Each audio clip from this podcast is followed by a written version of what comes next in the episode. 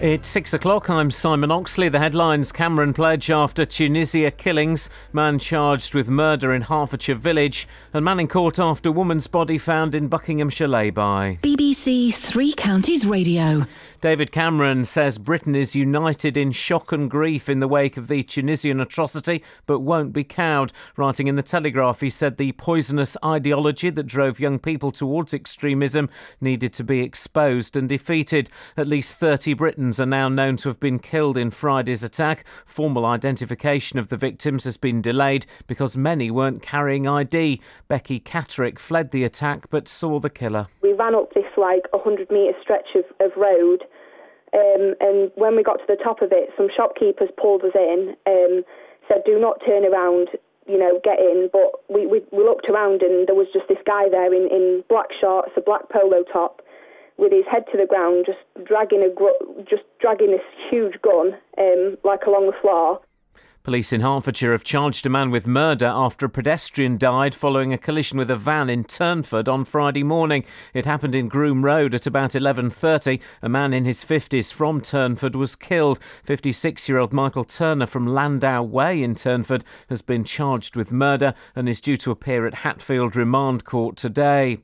A man will appear in court today charged with murdering the woman whose body was discovered in a lay-by in Buckinghamshire last Tuesday morning. The body of Anita Kapoor from Hayes in London was discovered by a member of the public in the lay-by on the Amersham Road in Gerrard's Cross. 34-year-old Navin Mohan from Southall in London is due to appear at High Wycombe Magistrates Court today. It's being claimed that hospitals are doing little to implement new guidelines over how they issue do not resuscitate orders. It follows the case of a woman from Hertfordshire who was placed on a DNAR without her or her family being told. More from Jane Killick. Janet Tracy from Ware was taken to Adam Addenbrooke's Hospital after a car crash in 2011, but because she'd been previously diagnosed with cancer, doctors decided without her family's consent that she shouldn't be resuscitated. A year ago, it became law for patients to be consulted about end of life care, but her family says hospitals still aren't doing enough. A BBC investigation has found that over the past three years, the number of complaints about the orders has risen at hospitals across the eastern region from 7 to 45. Bedfordshire Police say an incident in Luton Town Centre last night was not terror related. A man approached officers and produced a weapon and was detained. Police had been called at 7:50 p.m. to report, to reports of violence in St George's Square. A number of men were arrested. The man who approached police was not connected to the original incident. Greek banks will remain closed for a week following a decision by the European Central Bank not to increase emergency funding. People will only be able to withdraw 60 euros a day from cash machines. In sport, Wimbledon starts today with the defending champion Novak Djokovic first on centre court. The weather dry and sunny, a maximum temperature 25 degrees Celsius, and you can get the latest news and sport online at bbc.co.uk slash three counties. Thank you, Simon. Morning, guys. Iain Lee, BBC, Three Counties Radio, etc., etc., etc., etc., etc. Stuff and nonsense, brap and ting, shakademus and pliers. It's all happening on the inside, guys. Want it? Oh three four five nine four double five five double five. Yep, still remember it. Still remember it, like it was just Across yesterday. beds, Herts, and bucks. This is BBC Three Counties Radio. Today, the part of Kelly Betts is played by Shags. Morning, Shags. Thank you. And uh, Catherine Boyle is being played by Mr. T. Good morning, Catherine. Morning, fool. Well, that was uh, as, uh, as bad as I was expecting it to be. You're right. Yeah. Bring the notice board in. really? Now? Are you ready? I feel like we need. A f- uh, no, hang on a second. I feel like we need a f- fanfare, and I've got a fanfare somewhere. I can't remember how to use this flipping computer. Hang on. Is it you? Yeah, right, hang on. Spin the wheel. No, go down, go down, go down, go down, go down. You. Are you talking to me? No, I'm talking to myself, say. actually. Um, that one. No. That button. No. That button. No, can't do it. Uh, bring it in and I'll do a fanfare noise with my lips. Cheeky.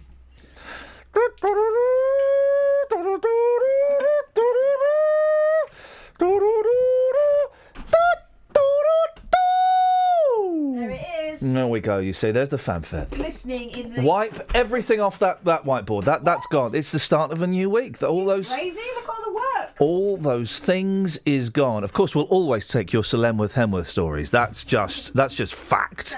We're always going to take those bad boys, but um, but everything else is wiped off the board as we start afresh. As we start afresh, wipe it off. Flipping it, woman. This, maybe we should do this off air. We should get the hammer. Where's the hammer and nails? And why can't I work this thing? Just even Justin can work this computer that I can't seem to work today. Oh no! Don't go away, four tops. See, told you. Anyway, that's that's the start to the show. I tell you what, let's have a little bit of this, and then we'll um we'll have a little bit of. Oh, what's going on here? There we go. There we go. All right, it's it's all good. It's all good.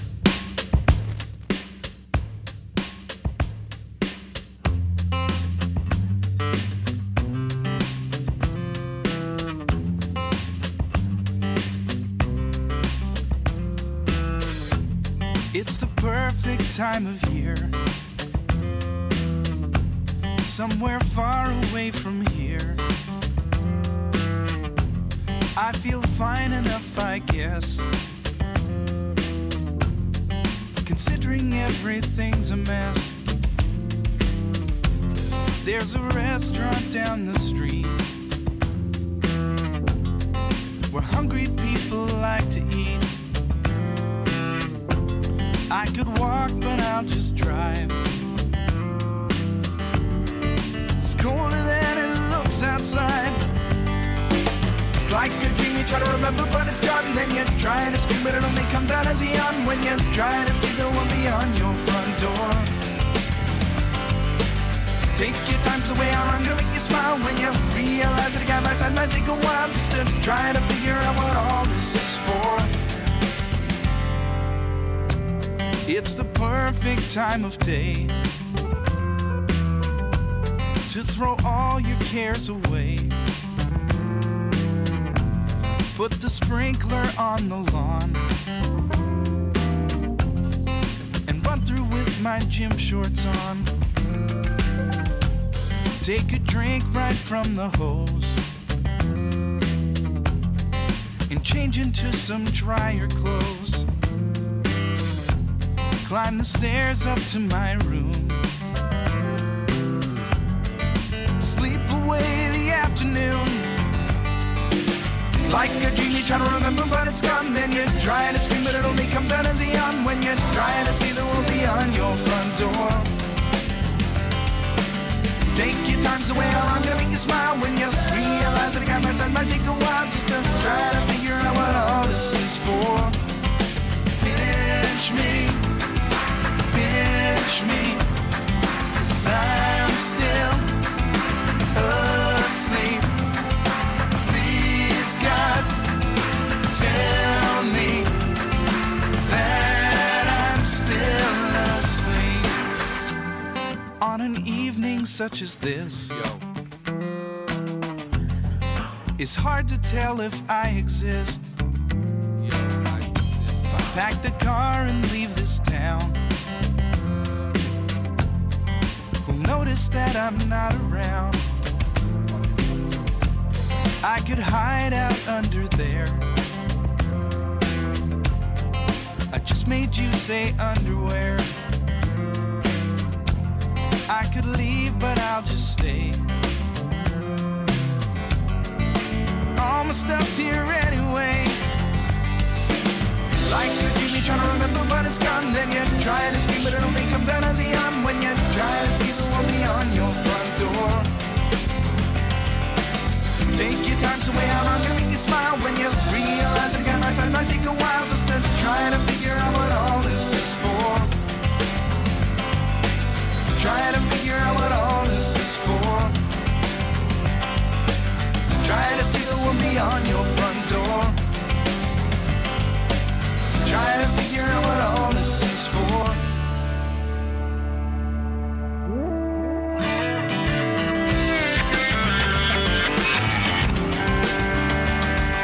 Morning, Iain Lee, BBC Three Counties Radio. Just trying to stop. I think this is gonna. No, okay. I something. I don't know. It's summer, isn't it? Uh, morning, Boyley. Morning. Yeah, yeah. It's a beautiful day. So far, the whiteboard is empty. We keep the whiteboard full all week, but you have to help fill it up. 03459 455 555. What would you like to see on the whiteboard? If your suggestion makes it, we'll take a picture of it and, you know, and that'll be a nice reminder if I don't flipping know what I'm saying. That's what about that. acceptable insults? Because I called someone a cowbag on the weekend. Well, well, She it's a dang- it's a dangerous game to play.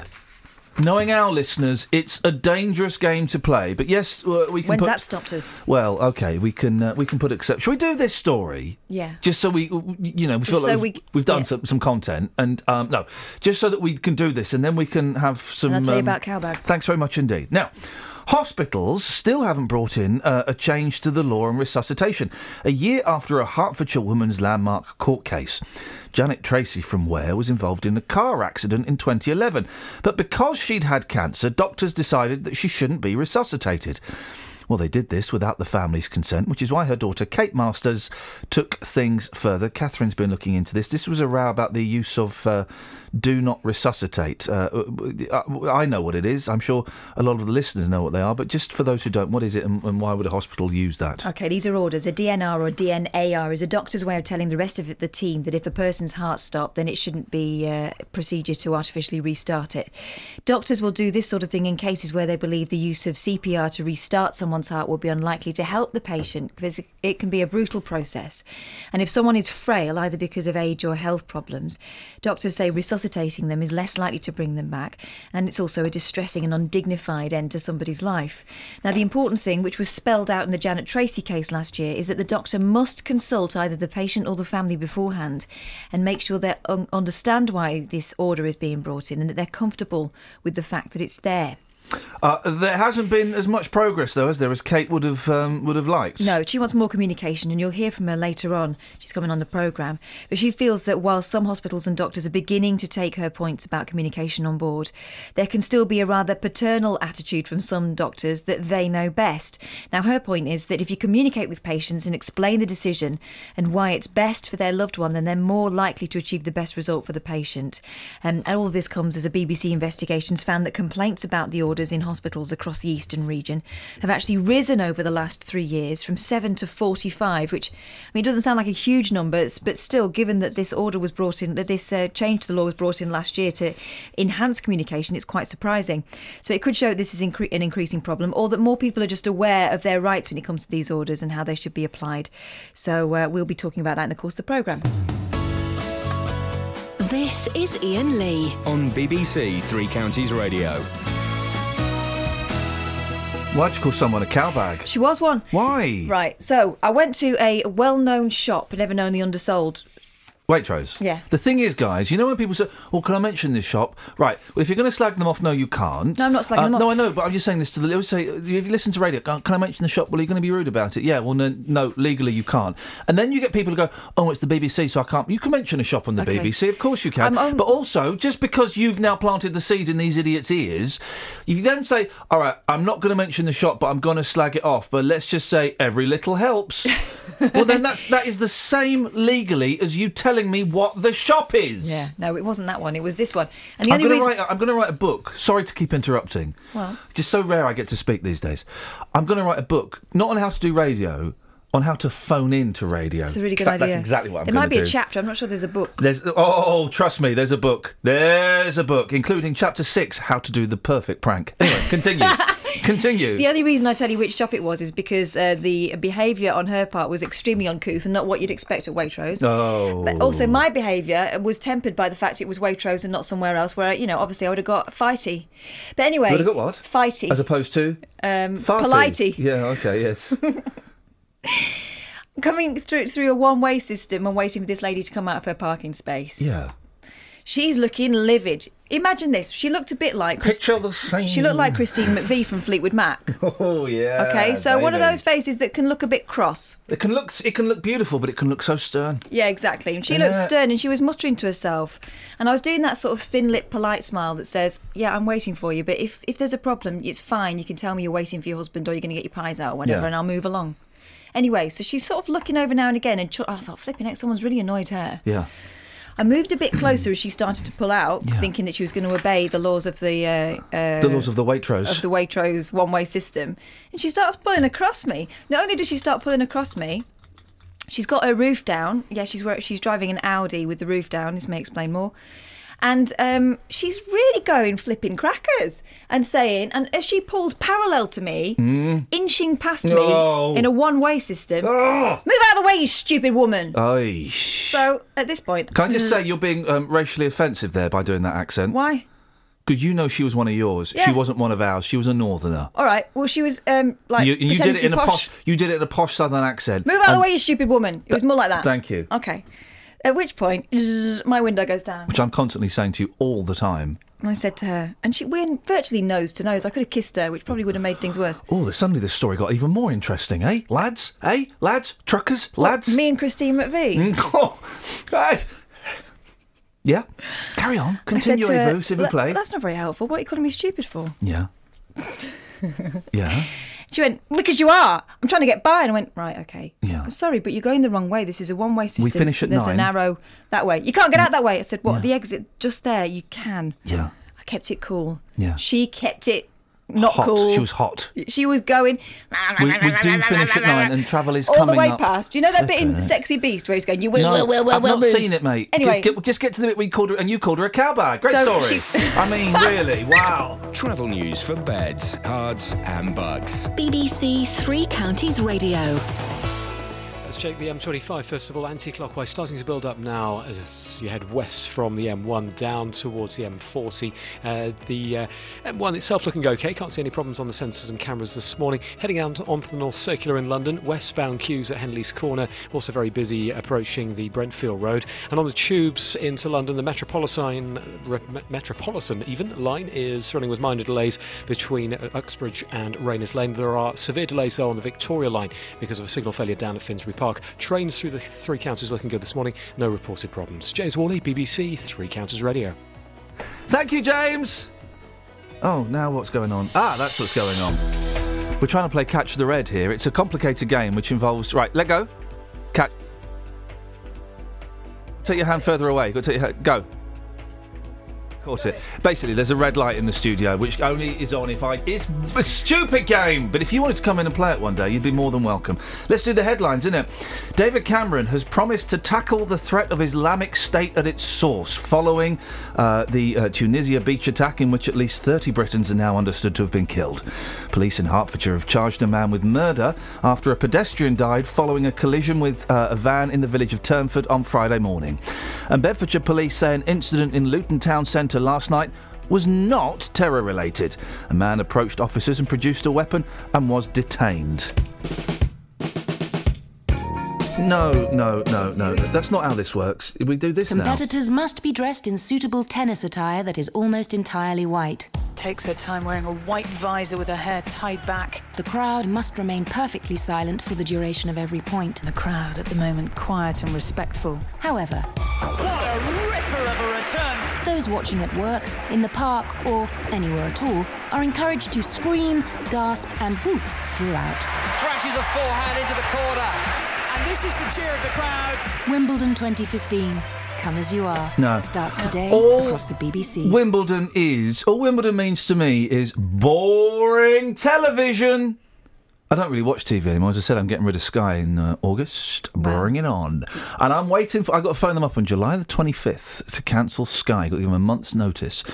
And I'm going to enjoy the conversation where they try and keep me. Because my decision has been made. They could offer to give me money and I would still. G- well, no, hang on, that might work. Yeah. They offered, if they paid me, that I might just keep it then. But apart from that, Murdoch, that's it. You better put me straight through to Murdoch. He's the only one that could persuade me to keep Sky, and that's through intimidation and threats of exposing those phone recordings. you know, my phone, I told you my phone was hacked back in the day. Yeah. My phone Was was, it hacked. back in the day when you had a very interesting life? Yeah, it would have been uh, messages from my mum um, telling me to go and um, clean her windows, basically, and from my drug dealer and prostitutes. It's a joke. Anyway, so um, uh, so uh, you called her a cowbag. Well, no, it, it- she asked for it. Oh, it's still going on. She was inching I've past me now. very quietly, rumbling and grumbling away. In a Christine McVie fashion. I'm sure Christine McVie wouldn't go that far. Every time I open a second microphone, I have to ride the gain. It's, it's a really weird, echoey thing. Anyway, Didn't Cowbag, weren't they a band in the 80s? Probably. I think of Pig Bag. There was a band called Pig Bag. No, there wasn't. There was a band. There was a band called Pig Bag. What was? Let's ask Shags. Shags, what was Pig Bag's hit? Uh, their hits were um, "Slap Me Once." Okay, thanks very much, indeed. I mean, that's that's the best he can come up with. There's a Pig Bag. I think they did a song called Pig Bag. didn't right. they, well, guys? pig bag is the escalation of cow bag. If she'd have carried on, she'd have got pig This, bag. this is Pig Bag. Hang on a second, guys. Oh, hang on a minute. And and the song is Papa's got a brand new pig bag. Do oh. you remember this? Yeah, I do. Is this pig bag? Pig Bag. And Papa's got a brand new pig bag. Hang on, this is the 12-inch remix. Let's get to the. I hope it's uh, not sweary. Let's well, fingers crossed. Otherwise, you're in trouble. Uh, this is them playing on top of the pop, so this will be a clean version. Here we go. Here we go. Pig bag. Papa's got a brand new pig bag. Hi folks, welcome to Top of the Pops. A Peter great big party tonight, stacks of Party. interest, lots of bands and lots of action. For openers, it's Big Bag Hit 3 and Mama's got a brand new Big Bag. Here we go, guys.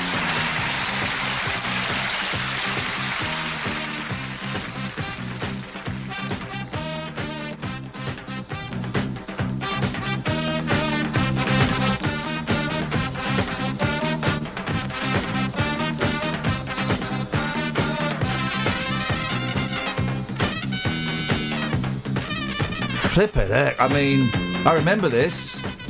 But isn't this something else? Or is Yeah, it this? Think- isn't this- Dun, dun, dun. Yeah. But is that this? Or is that something else? That's this. Dun, dun, dun, dun. Dun- Is this something? Is it something else, Shags? Catch the pigeon in it. Oh. Catch the pigeon. Da, da, da, da. No. Catch the pigeon. No, it's not catch no, the catch pigeon. the pigeon went, catch the pigeon, catch the pigeon, catch the pigeon. Different. Nothing like catch the pigeon, for goodness sakes. Do they sing on this or? No. Oh, there might be no. Hey, Okay, this is this is uh, this is this is what Shaggy is thinking of for crying out loud. Here we go. He's thinking of this. Nothing like. Nothing like it, Shags. Although, Shags does look a bit like Dick Dastardly, doesn't he? And you look like Muttley. dun, dun, dun, dun. This is what counted for. Anyway, enough, enough. Anyway, so she's inching past me. Yeah, we're still doing that story, are we? And going maniacal. We've done this. And she gets um she gets to the point where she can get away, and Yeah. just as she gets away, I'm bravely called out. All right, cowbag. Yeah, that'll learn her. Great Boom. story. I She kind won't of, be back. I kind of feel like we, we had that story like 10 minutes ago. Boom. Should we have I'm a Believer by the Monkees? Always. Yeah.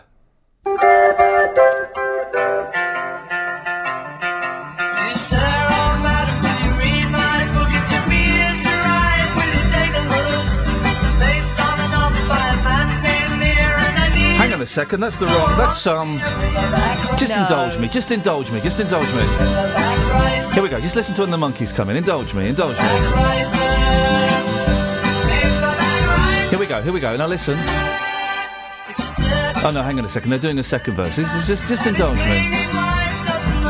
You're digging the Shags, aren't you? You digging the vibe? Here we go, here we go, here they come. Here they come.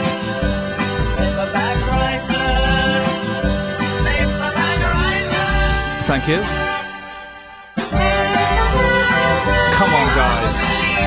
So good. Get it, isn't it? I'm gonna have to do your CD of mashups. Do it.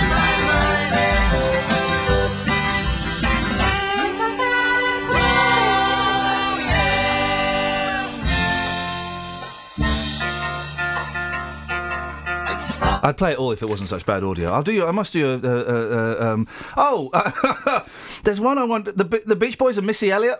What? Oh, I know. But that can't work. That man, honestly, it does work. It does work. Let me find this. We'll do the show in a minute. I'm just having so much fun with my It's new okay. I'm going to tell you about a bridge in Sharnbrook in a bit. Okay, well, I look forward to that. Yeah. Um, um, okay, is this it? Oh, shush. Hang on a second. Is this it? Um, there we go. Here we go. Here we go. This is the, this is um, the Beach Boys, Missy Elliott, and Busta Rhymes. This could get swearing. Oh yeah, you're right. Actually, it does. Uh, what's the bridge? Have you got the bridge? Yeah, people living in Sharnbrook. Here you go. Okay, I'll read. I've got it. Okay, right, fine. Let's uh, just check the phone. Shags, how many uh, phone calls have we got so far? Okay, must must try harder, Shags.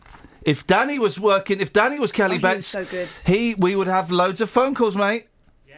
Yeah, would we? Yes, we would. Okay. He's so good and dreamy. It's so dreamy. Oh three four five nine four double five five double five. Uh, people living in Sharnbrook are concerned that work on a nearby railway bridge has been left unsafe and unfinished.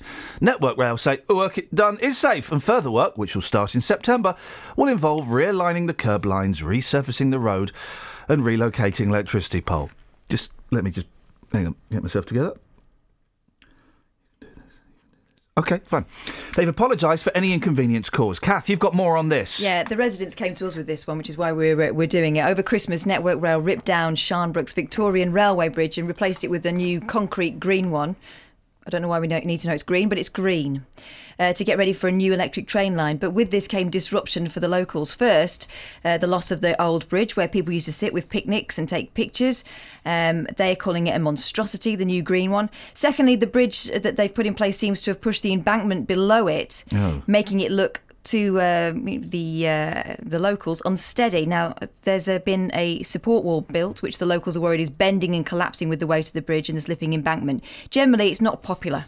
Um, Network Rail are saying that uh, the locals should be reassured the bridge is safe, but uh, they don't feel the same. Uh, Network Rail say that they have plans to change the bridge. They say the work to improve the road over Templars Way will be carried out as planned.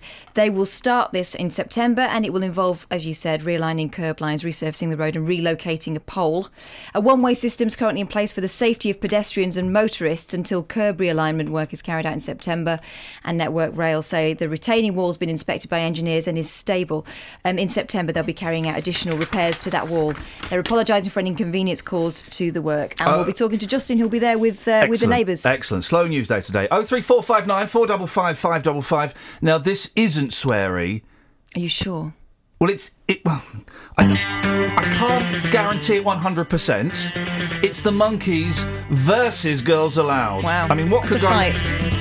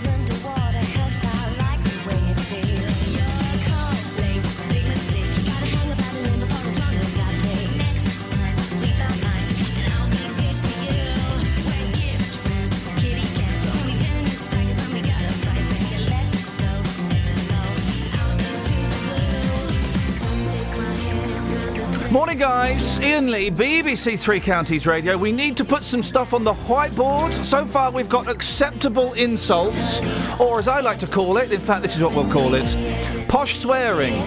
03459 455 555. Travel news for beds, cards, and bugs. BBC Three Counties Radio. The M1's now building up on the southbound side. Usual delays down towards the Redbourn exit, so down towards junction uh, uh, 9. Uh, M25 anti-clockwise, that's looking heavy as well in patches from before the, M, uh, the M1 round towards 19. That's Watford. Clockwise looking good. Uh, no reported problems at the moment on the A1M, although again starting to build up just south of Hatfield down towards the M25 this morning. on the tubes in London, if you're heading into the capital, there are minor delays on the Metropolitan line, Uxbridge to Rayners Lane, severe delays on the Victoria line after a signal failure at Finsbury Park. Trains are looking fine through the three counties this morning. James Woolley, BBC Three Counties Radio. Thank you, James. Across beds, Herts, and bugs. This is BBC Three Counties Radio.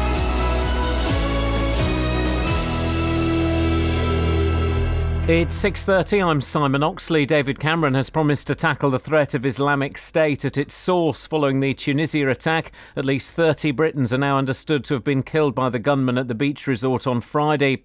Police in Hertfordshire have charged a man with murder after a pedestrian died following a collision with a van in the village of Turnford on Friday morning. 56-year-old Michael Turner from Landau Way in Turnford is due to appear at Hatfield Remand Court today. A man will appear in court today charged with murdering the woman whose body was discovered in a lay-by in Gerrards Cross in Buckinghamshire last Tuesday morning. And Bedfordshire police say an incident in Luton Town Centre last night was not terror-related. A man approached officers, produced a weapon and was detained. Three Counties Sports. BBC Three Counties Radio. Wimbledon starts today with the defending champion Novak Djokovic first on centre court. Andy Murray starts his campaign tomorrow.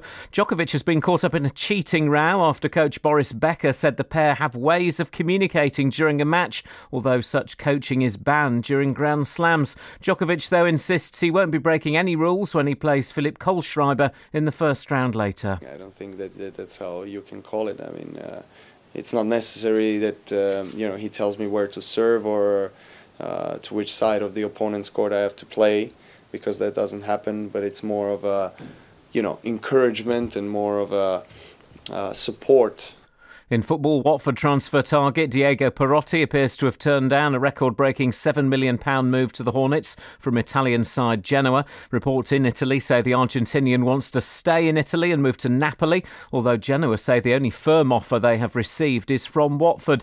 Meanwhile, Watford continue to be linked with two players from Inter Milan, plus Roma's Greek international defender Jose Holebas. Former Manchester United and England player Phil Neville is in talks with Valencia about becoming their assistant manager. And Australia's cricketers continued their preparations for the Ashes series by beating Kent by 255 runs at Canterbury. BBC Three Counties News and Sport. The next full bulletin is at 7. What was your beef with that bulletin? I didn't have beef with the You bulletin. did have beef. He said a foreign name at the end, and you pulled a, you pulled that sneering face that you pull when someone says something foreign that No, doesn't meet your university standards. No, I didn't. He did a cracking job there. He did and a that was- beautiful. He pronounced Genoa properly, Yeah, which no, some people have trouble with. the foreign man, though. What's Jose Halabas? Halabas. Just thought it was funny. He was Greek and he's called Jose. That's all. No, you didn't. You were laughing at the way he said it. No, I wasn't. Because you got university education. Stop it. Outrageous. Not true. You no. How would you say it again, Simon? Jose Holebas. Right. What's It's your beef? fine. I ain't got beef. You've got beef. I you haven't. are on, mate. You've got beef. I'm going to Google him though and find out why he's called Jose. Okay, thank you, Simon. I'm sorry to have to drag you into this bitter um, d- divorce that's going on here between myself and Catherine. Thank, I thought it was excellent. I'll keep an eye on her next time. Yeah, please do. Thank you very much indeed. You need to install a system of mirrors. Uh, outrageous behaviour. Hang on a second. Local and vocal across beds, Herts, and bucks. This is Iain Lee. BBC Three Counties Radio. Why were you doing rude uh, hand signals behind his screen? I don't like him. Simple as that. Oh no, hang on a second. Don't want that. What are hang you on. doing? Don't want that. What don't are want you that. doing? Oh, I want this. Here we go. Let's have some of this.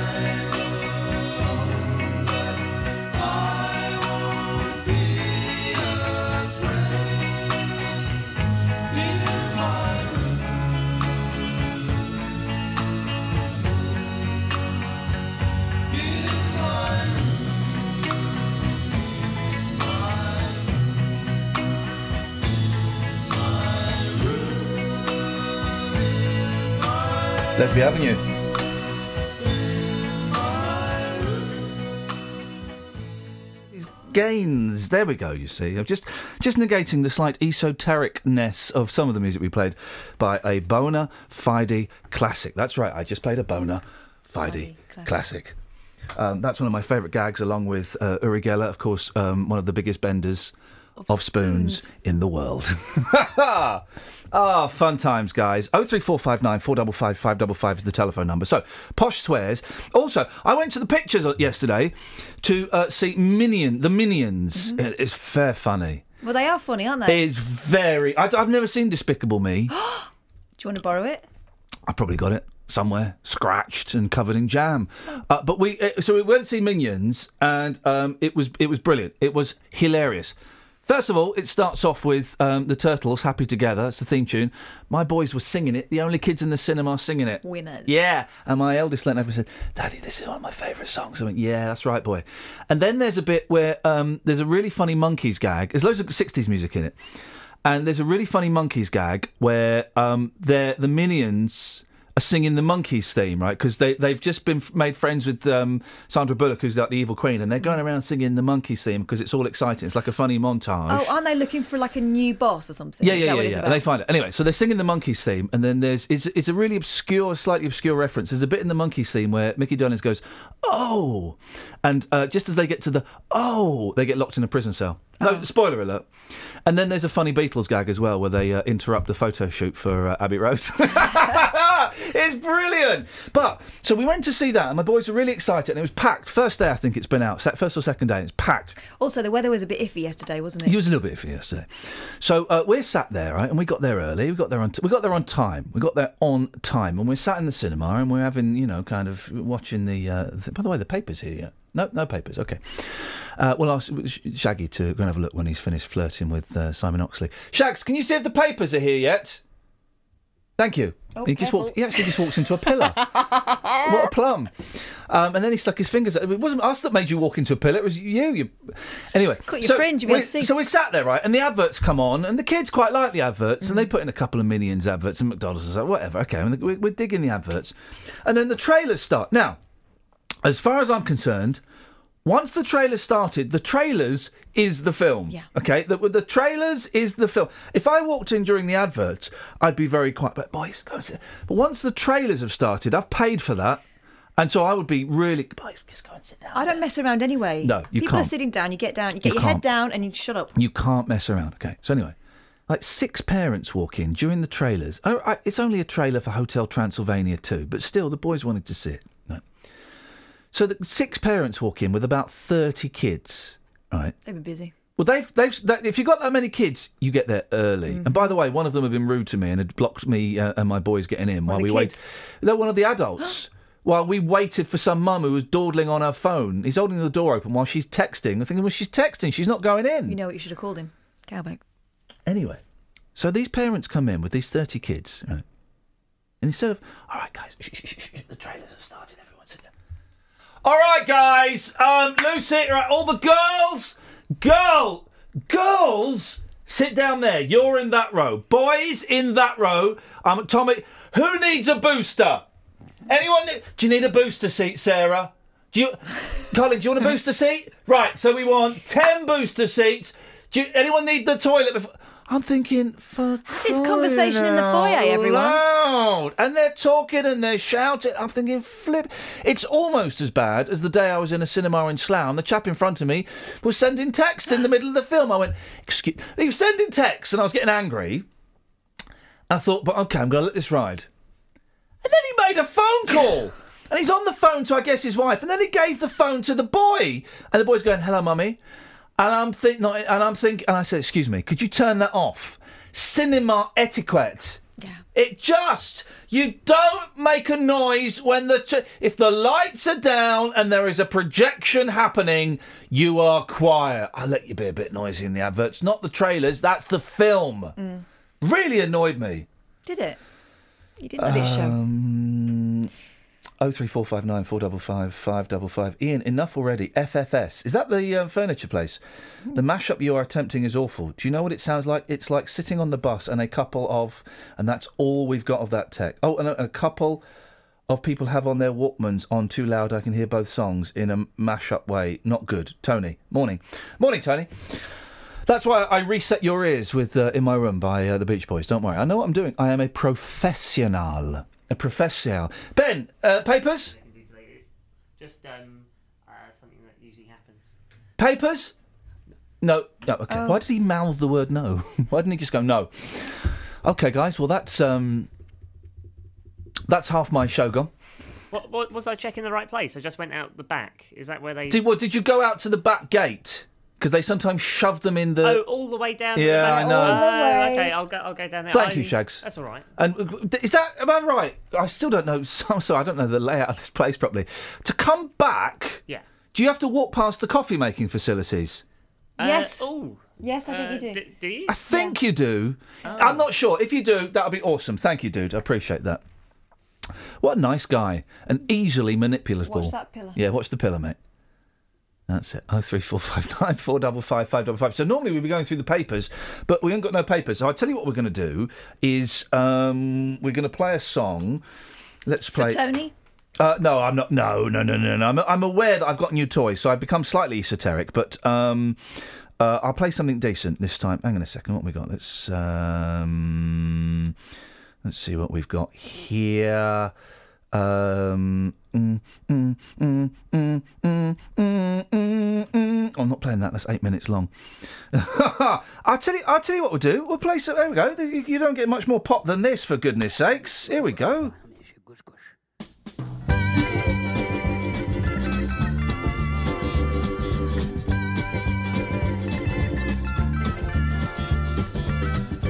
Looking at the world through the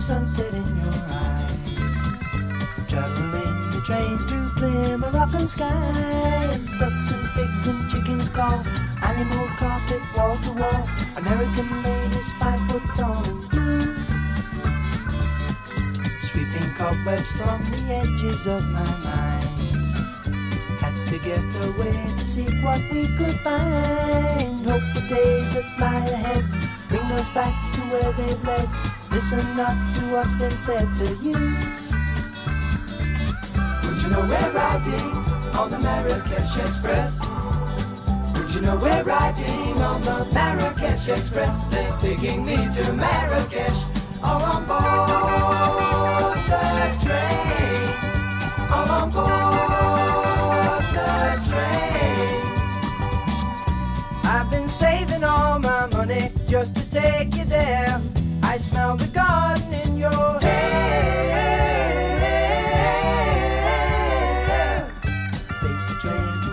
Casablanca going south. Blowing smoke rings from the corners of my, my, my, my, my mouth. Cockles hang in the air. Charming cobras in the square. Striped leathers we can wear at home. Well, let me hear you now. Would you know we're riding on the Marrakesh Express? Would you know we're riding on the Marrakesh Express? They're taking me to Marrakesh. Would you know we're riding on the Marrakesh Express? Would you know we're riding on the Marrakesh Express? They're taking me to Marrakesh. All on board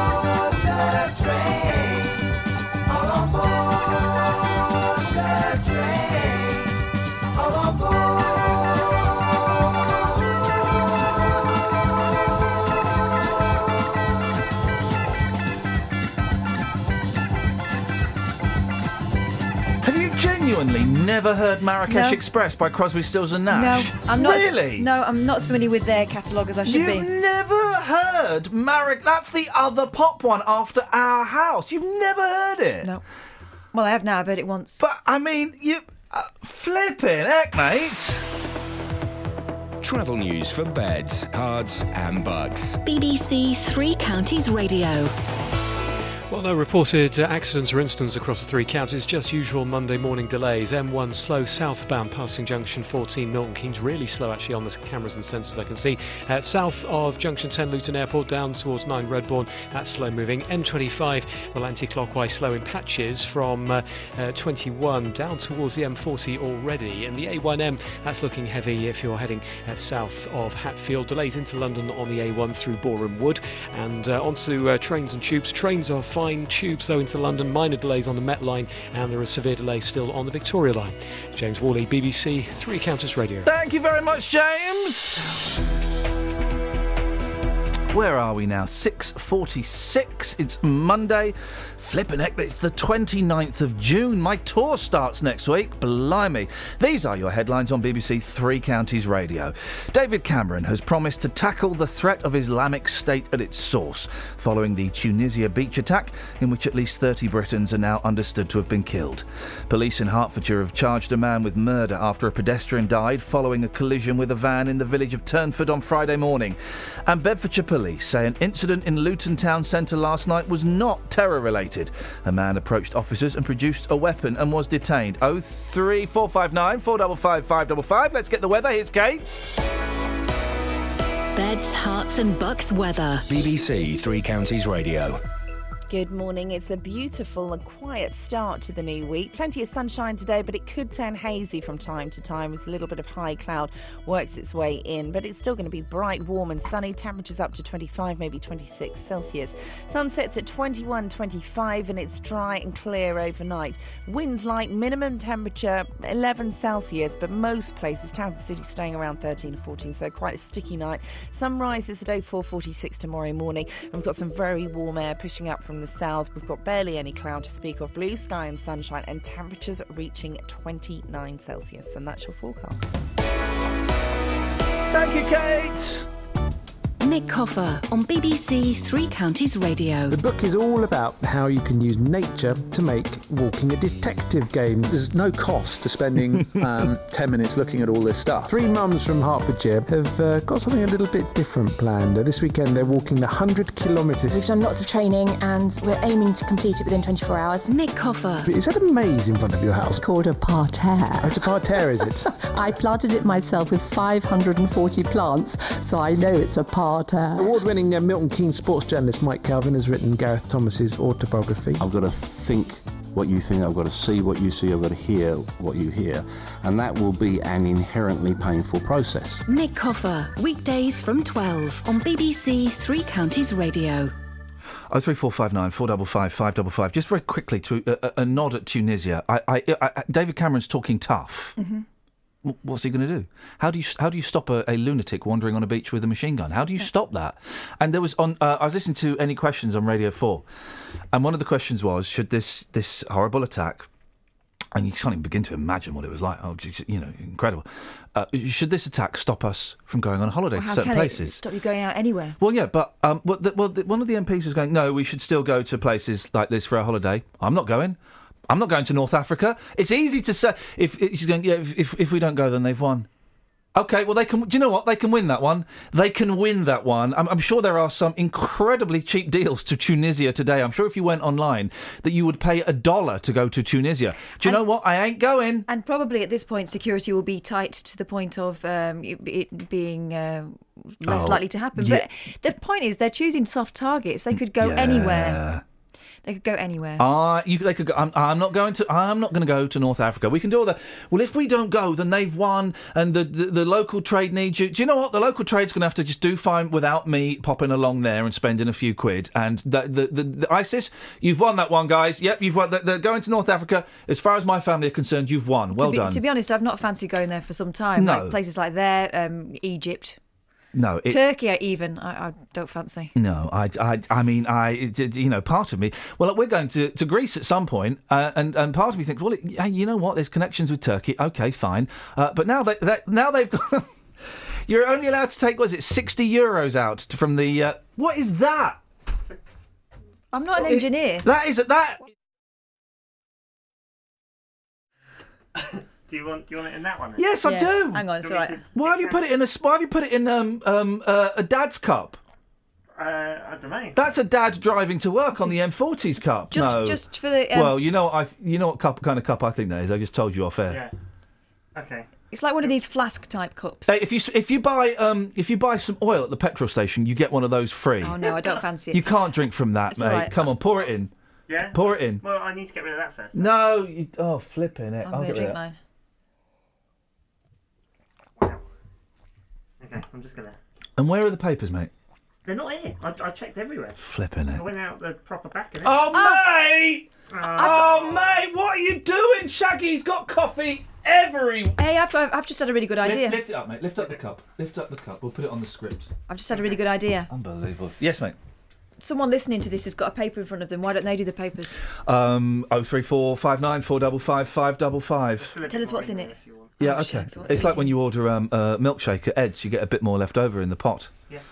Thank you, Shags. Oh three four five nine four double five five double five. If you could go through the papers and um, just, or just a paper that you've got, Tell us what's in it. and uh, let us know what's um, what's going on there. You all right? Bit yeah, really pops there. yeah, a little bit windy pops. Just trying to find another song that we can play.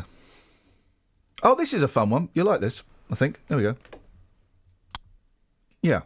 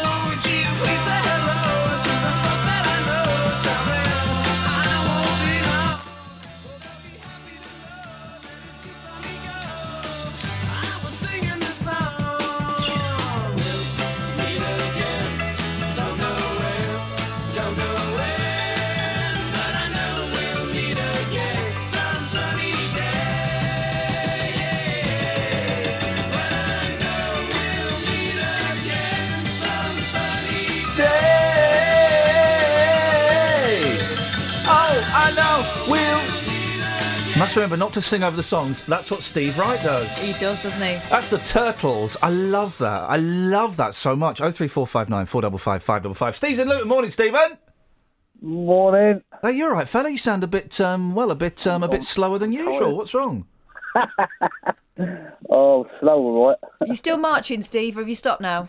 Yeah, yeah, no, we've stopped. It was a good day out. And I just want to say about the people that were moaning about how much the march would cost the taxpayers. I wonder how much uh, Bedfordshire Police. Steve, could you could you put your mouth near? Steve, shut up. Can you put your mouth near the phone? You're sounding even more muffled and uh, dense than usual. Right. Bedfordshire Police cost the taxpayers more money than you think. Yeah, the Bedfordshire Police are very expensive. We know they probably cost about what I think. Yeah, they're expensive. What's your point?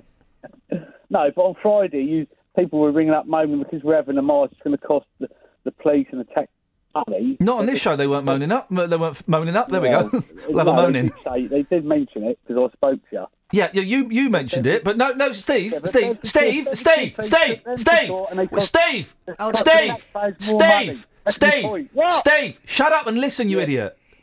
Shut up. Y- you shut up.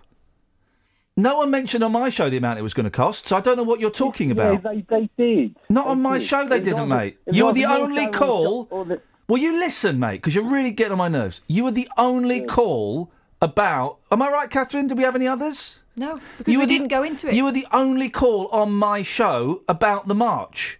Oh, well, I'm privileged. Thank you very much. No, you're not. You're getting on my nerves today. So I don't know what you're talking about. But yes, it would have cost a lot of money because when you get far right, fascist, racist groups marching, you have to uh, police it. You have to police it. Oh, So that there's not so trouble? So the, so the left wing do-gooders have actually ruined this country. So it's all right for them to run around throwing. No, do you know what? I'm going to get off my fence. Someone stands up against. Some, Here we the go. right wing stand against them. We're Here we go. We're not racist. No, no, no, Steve, Steve. for Great Britain. No, Steve. Do you know All what? I'm gonna. I'm gonna, Steve. I'm gonna get off my BBC impartiality wall and tell you it's not the the, the do-gooders. Why is do-gooding a bad word? I wish I could do good. I wish Hold more people would do good. I'll tell you who's ruined, children. Steve. I'll tell you who's ruined this country. It's horrible, divisive racists that pick No, on minorities, that pick Well, on the weak, and try to exploit them. No, it ain't. The commies, the left wing. The commies. What is this? like 1976, you plum. Like, well, you, Commies? you- What is a you commie? look at- You look at the Labour politicians. How many of them were in the Communist Party before they went Well, to the yeah, but how many of the, the Labour Party is hardly them. Steve? The Labour Party is hardly communist or even uh, approaching socialist. It's it's kind of pretty much left of centre. It's the racists. It's the people that march around holding crosses. We're not being racist. We're not even in power. The lefties, the school How teachers, can we be racists? We're not even in power. You can't do that. Steve, how can we We're be racist? How can we? have dropped. This is your problem. You don't listen. How can we be racist? No, We're not even in power. That sentence, do- anyway. that sentence doesn't make any sense whatsoever.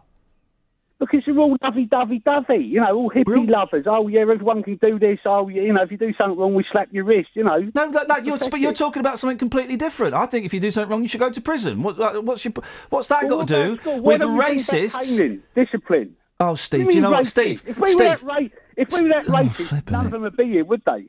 Nothing to do with racism. None of who would be If here? Boris one was a racist. We're None of- up for Great Britain. none of who would be do here? Do you think our forefathers... Steve, bye bye. I can't be bothered. Do you know what? I mean, he's speaking more guff than usual. Has he stopped speaking? Yeah. Steve? He's gone. Good. All right. I know I'm supposed to be impartial. I was thinking about this at the weekend, but just when there's racists walking around holding crosses, I just think I don't want any part of that. They're, they're the people that are ruining this country. And yet, the, people on the far extreme, the other side as well. And yet, people that go around blowing people up, you know, they're all as bad as each other. But a bunch of racists marching around, I'm sorry, mate, that's not what I want in this country. It's not what I want my kids to see. What's that got to do with caning children at school? I mean, I've got several tangents there, Steve. Must try harder. 03459 455 555 is the phone number. Let's have some of this. Travel news for beds, cards, and bugs. BBC Three Counties Radio. Starting to build up now on the M40 southbound towards London towards High Wycombe Junction 4. That's looking slow on the sensors and cameras. M1 delay southbound passing Milton Keynes 14 to 13 is slow moving and there are delays also passing Toddington services and then south of Luton Airport down towards Junction 9 uh, for Redbourn. Anti-clockwise M25 usual Monday morning delays from before the M1 on and off all the way down to the M40 at Junction 16. Really slow in patches on the A1M south of Stevenage and then south of Hatfield. A1's very busy into London through Borehamwood down to Edgware on the sensors. On the tubes into London, severe delays on the Victoria line, minor delays on the Met line, but no problems to report for trains across the three counties. I'm James Worley, BBC Three Counties Radio. James, thank you very much indeed. Listen, I, I, if you want to come and have a discussion about the the, the um, in inverted commas protest at the weekend, then you can. But Steve, I mean, really, you you, you, you, you take not listening to an art. I get accused of not listening, but flipping heck, mate. Oh dear. Morning, guys. Let's get the news. Here's Simon Oxley. Local and vocal across beds, Herts, and bucks. This is BBC Three Counties Radio.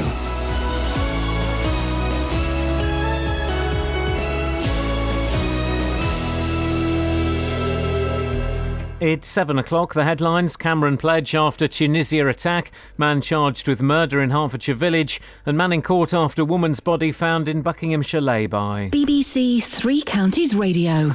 David Cameron has promised to tackle the threat of Islamic State at its source in such places as Syria and Iraq. Writing in the Telegraph on the Tunisia attack, Mr. Cameron vowed that Britain would show unshakable resolve in confronting extremism.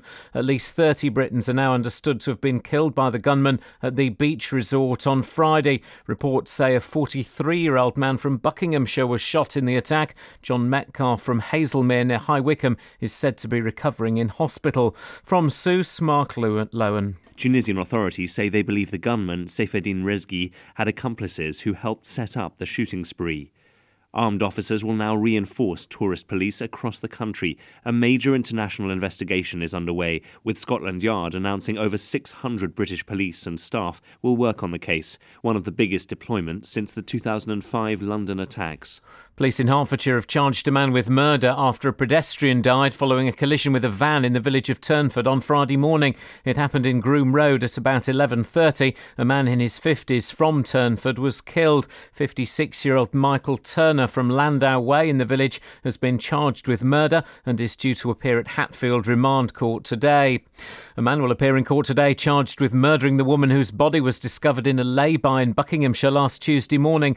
The body of Anita Kapoor from Hayes in London was discovered by a member of the public in the lay-by on Amersham Road in Gerrards Cross. 34-year-old Navin Mohan from Southall in London is due to appear at High Wycombe Magistrates Court today. It's been claimed that hospitals are doing little to implement new guidelines over how they issue do not resuscitate orders. It follows the case of a woman from Hertfordshire who was placed on a DNAR without her or her family being told. More from Jane Killick. Janet Tracy from Ware was taken to Addenbrooke's Hospital after a car crash in 2011. But because she'd been previously diagnosed with cancer, doctors decided without her family's consent that she shouldn't be resuscitated. A year ago, it became law for patients to be consulted about end of life care, but her family says hospitals still aren't doing enough. A BBC investigation has found that over the past three years, the number of complaints about the orders has risen at hospitals across the eastern region from 7 to 45. Bedfordshire Police say an incident in Luton Town Centre last night was not terror related. A man approached officers and produced a weapon and was detained. Police had been called at 7:50 p.m. to reports of violence in St George's Square and a number of men were arrested. The man who approached police was not connected to the original incident. Banks in Greece will remain shut until next Monday because of the financial turmoil that's threatening to force the country out of the euro. The Greek people will be limited to daily withdrawals from cash machines of up to 60 euros or just over 40 pounds. In sport, Wimbledon starts today. Defending champion Novak Djokovic is first on centre court. The weather dry and sunny, a maximum temperature 25 degrees Celsius, and you can get the latest news and sport online at bbc.co.uk slash three counties. Thank you, Simon. Want to discuss, um, do I want to say this? Yeah, if you want to discuss the protests uh, that took place at the weekend, um, you can do. If you want to have like a, a conversation about it. Oh three four five nine four double five five double five. I kind of think it happened and it's done and it's gone and blah blah blah. But but you know the nature of this show. You can call in about pretty much anything. So far, posh swearing after um, uh, Catherine called uh, a woman. What was it? A pig bag. Cow bag. Cow bag. Uh, cinema etiquette. The whiteboard, apart from those two things, is empty. Anything you want to shove on there? Oh three four five nine four double five five double five. Across beds, Herts, and Now. bucks. This is BBC Three Okay. Counties Radio. So so far, it started off with this. you're an idiot. Still don't know. There's an adult laugh right at the end, just at the end. Still don't know who those pair are. We do know who this guy is. You are listening to Iain Lee, BBC Three Counties Radio. What an idiot. Right, we know who that guy is. And That's it's- Wilson. That's Wilson. He's nine years old, and uh, we've got Wilson to confess this. I am broken Britain. Right, now Wilson is now on my side, okay? Wilson is working undercover for me in the playgrounds, at youth clubs, at cu- I don't know where, it, where kids go these days, online, on Xbox.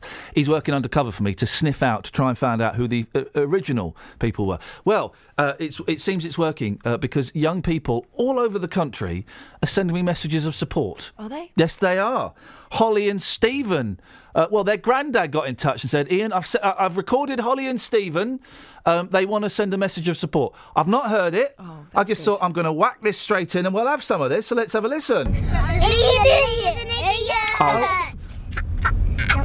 Oh, remorseless. The cackle at the end. Well, they're idiots because I, I know uh, I know uh, at least Holly's surname is Edwards. Holly Edwards. Well, that's going to be difficult. If I just look you up in the phone book, Holly, just look her up in the phone book. What are you ringing her for? To, to- She's what, a child. what are you doing? Telling, making young kids cry when they phone in doing prank calls? he didn't cry. He did. His voice He got a bit worried. His voice wavered. so listen. Don't come and try and pwn me. I'll pwn you back. Yeah, exactly. You see, we will have some of that. I just said I was going to send a social round. Holly Edwards and Stephen. uh, I don't know Stephen's last name. You are. It's outrageous, isn't it, Justin? Certainly is, boss. Absolutely outrageous. You're listening to the new BBC technology where a spontaneous conversation is impossible. Isn't that right, Just? Absolutely, boss. Yes, it is indeed on our new satellite vehicle. I tell you what we're going to do, Justin, is that we're going to see how long the delay is. I'm going to start counting. When you hear the count, you join in. One, Yeah. two, three, four, five, six, seven. Hello, it's not. Justin, count. Hello, boss. Are you joking. Well, well, I tell you what, Justin, I'm gonna I'm gonna uh, put this this damned spontaneity to one side, and we're gonna tow. Let me just toe this BBC line as we go into the scripted uh, the scripted part of the show. Dear listeners, residents in Sharnbrook uh, in Bedfordshire have been left concerned by an unfinished and what they say is an unsafe building project by Network Rail. Network Rail say the work done is safe, and further work, will, which will start in September, will involve realigning the curb lines, resurfacing the road, and relocating an electricity pole. It's apologised for any inconvenience caused. Well, Justin is down there with the residents this morning, and I now need to shut up so it doesn't get confusing. Yes, thank you, Iain. Yes, I'm with the residents here who have surrounded our new satellite vehicle because they're very angry about events here in the village. Uh, Bernard Gree, thanks for your time this morning. You're uh, you're live across Beds, Herts and Bucks. So tell our listeners uh, what the main problem is uh, here in Sharnbrook. Well, basically, we've suffered for almost two years of disruption from road bridges being demolished, traffic diverted through villages, HGVs going through small villages, narrow roads, damaging property. And at the end of it, Network Rail suddenly realised, oh, we haven't got the money we thought we had. And they've cancelled, the- well, they haven't cancelled it, they've paused it for a few years. Well, we've seen the bridge this morning, and this is your main beef. You're saying the bridge, the new bridge, is not safe. Tell us more about that. Well, the bridge itself is probably safe, but when they were building it, the embankment collapsed. This is in March this year. It looks like they've done a temporary repair just to get the embankment open, and they can get the bridge open, get the road open, and say we finished three weeks ahead of schedule. Hmm. But they're going to come back in September and do seven more weeks of remedial work, which includes, I think, rebuilding the embankment. So you're not happy. You think this embankment here could collapse. That's what you were saying to me earlier on this morning. Yeah. Well, when you build a vertical wall in March, and by what's it now, three months later, it's leaning at an angle, which we can both see was, and you've got a bow in it. That does suggest that the earth behind it's moving. Also, as you go over the bridge now, the road surface has got a dip in it, just by where that bow is beginning. So it does suggest that maybe the earth is moving from under the road and moving towards the wall. So this is a gut feeling. You haven't got proof this is going to collapse, have you? No, it's a gut feeling. Okay. It's go- it's going to bring in somebody else as well because uh, the car is surrounded. Marilyn Bassiter, you're the uh, chair of the parish council here, uh, backing up what Bernard was saying there. How concerned are you about things here in the village? My main concern is that it actually gets finished. Uh, we've had so many issues with both bridges that have been uh, replaced in the village, and are we really going to see these finished? Is it going to be safe for people to drive over them? But I have had some reassurance from our borough councillor, Doug McMurdo, so I, I'm feeling a little better about it. But we've also got residents who have got fields that are not uh, finished with regard to their boundaries, so horses can't be kept in the fields, animals can get out, and destruction of trees has been quite remarkable along some of those. I mean, Network Rail say there's no issue here, that there's no problem here. What would you say to anybody who says, well, you could just be a group of villagers with nothing else better to do? I put that to you because people might be thinking that in their cars and at home this morning. They could well do. But we have seen what's gone on, and it's this terrible worry that the word paused means there will be no further money, and therefore projects that have not been finished will then come back to us as the village, and we'll have to find the money to actually get some of this stuff done. Okay, going to go back to Bernard. Uh, a couple of final questions for you. Network Rail, again, saying to us that everything's fine here. Um, how have your conversations been with Network Rail? Um, stilted. They don't say anything. You can ask them a direct question, you won't get an answer. They've got a group of people called communication managers who filter the public, and they're a stone wall between the public and management. So your message this morning is just talk to you. you. You're somebody here who's concerned. All you want is a conversation with Network Rail. You want somebody to come down and talk to you. That, that's all you want. That would be a great help. Someone who can actually speak without being his words are limited by what he's allowed to say. Okay, I'm going to get a final word in here as well with somebody else. I think this is uh, Doug McMurdo, local councillor. Um, again, a final word on Network Rail. Uh, your conversations, you're a councillor. Surely you've had a, a conversation with them in detail about this? Uh, good morning to you and all your listeners. Yeah, I've had several conversations with Network Rail.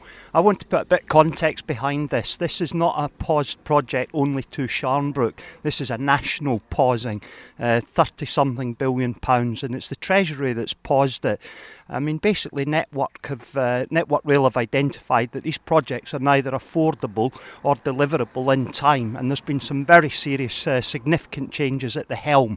You know, I, I believe the chairman stood down last week. So what they're doing is they're reappraising the projects that are on the block, and then to see uh, what can be delivered and, and what sort of costings. Now, my discussions with Network Rail, they have been frustrating at times, but on Thursday of last week, I've met with the new project team that are going to be dealing, now I'm talking specifically around Templars Way. Basically, the bridge was delivered over a six month period with the surrounding embankments, and sadly, only through the final safety audit, they actually have identi- identified three areas where they need to come back and carry out some remedial work. And that's what's happening now. And uh, I think the chair of the parish council just made mention we have had some reassurances that Templars Way will continue. Uh, in spite of this pausing of the project. So we will see Templars Way, I am told, by the end of October, all put right and, and corrected, as Bernard's highlighted some of those areas of weaknesses. Now, with regards to the tree felling, that's related, but it is actually separate. It's a second phasing of the project, and this is where they're putting in the overhead gantries for the electrification. Now, I don't have too much detail on that side of the project, but clearly I will be following that up and uh, working with uh, the contractors who are doing that. But of course, that will be as we say, paused. Okay, thank you very much indeed for your time and all the people that have turned up this morning. I think the, the simple solution is here, Iain, that, yes, uh, that, that maybe somebody from Network Rail comes down and talks to these people because you often find, you know, we go out and about all the time across Beds, Herts and Bucks. But when you get a car surrounded by local people, you know there's an issue here. Wow. Um, hopefully, Network Rail can actually just come down and do the simple thing, just talk it's to people, the local guys, residents. That's all Let's they want. Just talk. Yeah, exactly. That's all they want. Justin, um, listen, don't speak! Don't say a word. Um, don't speak. Don't say anything. Shh, I will tell you when you can speak. Here's the thing, Justin. Excellent work there, by the way. Uh, uh, this weekend, Catherine called an elderly woman a pig bag. Cow bag, A and she cow- wasn't elderly. A She was cow old enough bag. to know better, She, she wasn't she called a woman a cow bag. We're looking for posh swears today, Justin. If you could take that to the streets, that would be great. Now's your turn to speak. Yes, absolutely. I'll do that for you straight away here in the village. Get the village perspective, and I shall report back a bit later on. And How's that dude, sound? dude, guess how many newspapers we've got now in front of me? Hmm, uh, one? None. See you later. Ta ta. Justin Daly. So, if Justin, you're D- Justin Delay. nice. Yeah, you like that? If you're listening and you've got a newspaper in front of you, can Yeah. you um, ring us up and read it to us, please? Because the newspapers are kind of they're kind of half of the show in as much as a they give me the confidence that I can go off on a tangent because if I d- deduce that the tangent isn't working or is going nowhere, I can go ah but yeah on page thirteen of the Mail there's this right or there might be some interesting stories in there. We can go look page two of the Sun. Have you seen this? I ain't got nothing. So if you have a newspaper in front of you, any newspaper, and do you know what? I'm so desperate, it doesn't even have to be today's newspaper. it can be any newspaper from any country, from any day. 03 459 455 555. Does that, sa- does that sound desperate? Because if it does, I am, I am. Travel news for beds, cards, and Bucks. BBC Three Counties Radio. Well, no reported accidents or incidents this morning. Just usual delays on the motorways M25 anti-clockwise, heavy and slow in patches from the M1 down towards the M40, so that's 21 to 16. M40 is very heavy south towards High Wycombe at junction 4 on the sensors we can see there, and uh, M1's heavy south of Milton Keynes. Uh, also delays passing Toddington services. Uh, Luton down towards uh, uh, Harpenden, that's very busy. So uh, slow moving from the junction 11 towards 9, approaching Redbourn, of course. A1M south of Stevenage at junction junction 7's heavy, and there are delays south of 3 as well towards the M25. And uh, on to London, the A1 through Borehamwood is busy from the Holiday Inn down towards Stirling Corner. Trains through the three counties are fine. Just a reminder tubes in London, severe delays on the Victoria line, minor delays on the Metropolitan line from Uxbridge to Rayners Lane. James Worley, BBC Three Counties Radio. Thank you, James. Right, 7.16, Monday the 29th of June. I'm Iain Lee. These are your headlines on BBC Three Counties Radio. David Cameron has promised to tackle the threat of Islamic State at its source following the Tunisia beach attack, in which at least 30 Britons are now understood to have been killed.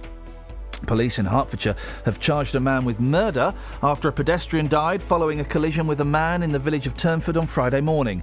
And Bedfordshire police say an incident in Luton town centre last night was not terror related. A man approached officers and produced a weapon and was detained.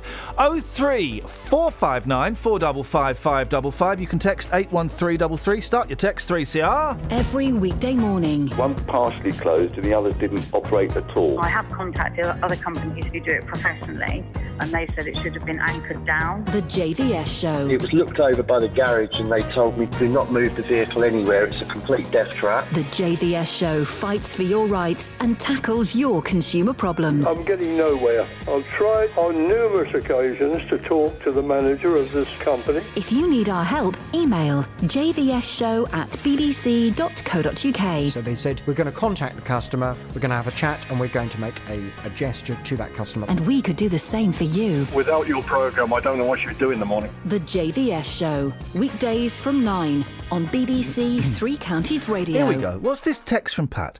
Hi, Iain. We expect fascist dictatorial countries to ban people in their own country from protesting in their towns within their country, but not in Great Britain. The police, council, faith leaders, and Gavin Shuker should all be ashamed of themselves by supporting the views of some re- residents over those that may have supported this march by Britain first. The protest was largely peaceful, so what was the problem? Those trying to stop it being the problem, trying to suppress those that hold different views. Shame on you all.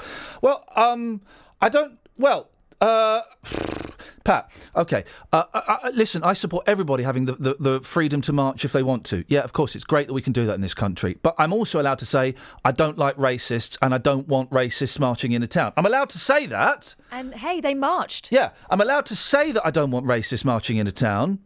But I appreciate their freedom to march. Do you? It sounds like a contradiction, but if you kind of take it apart, it's not.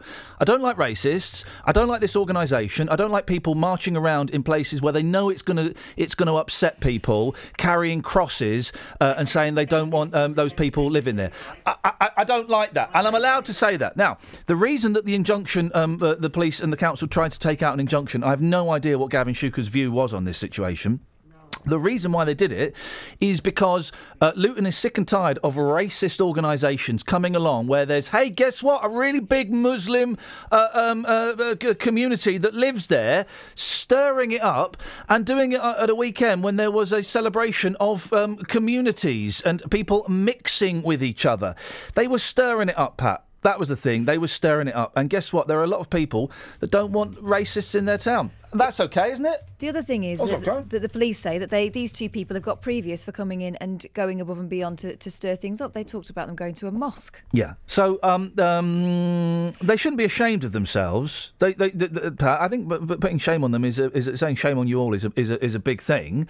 Um, you know, the march the march happened, but I'm I, and I support. Let me clarify my point. I support the right of people to protest.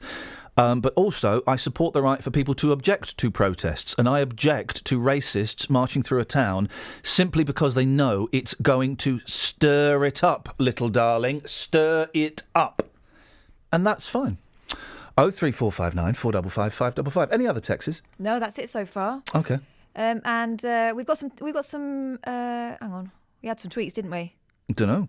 Yeah, talking about cowbag. Oh, yeah. Darren says, I think cowbag is a European swear word that would make a sailor blush, but it may have been lost in translation. Posh swearing we're talking about because uh, Catherine abused an old woman by calling her a cowbag. She wasn't old. It's like it- it's like plebs, isn't it? It's like plebs or cretin.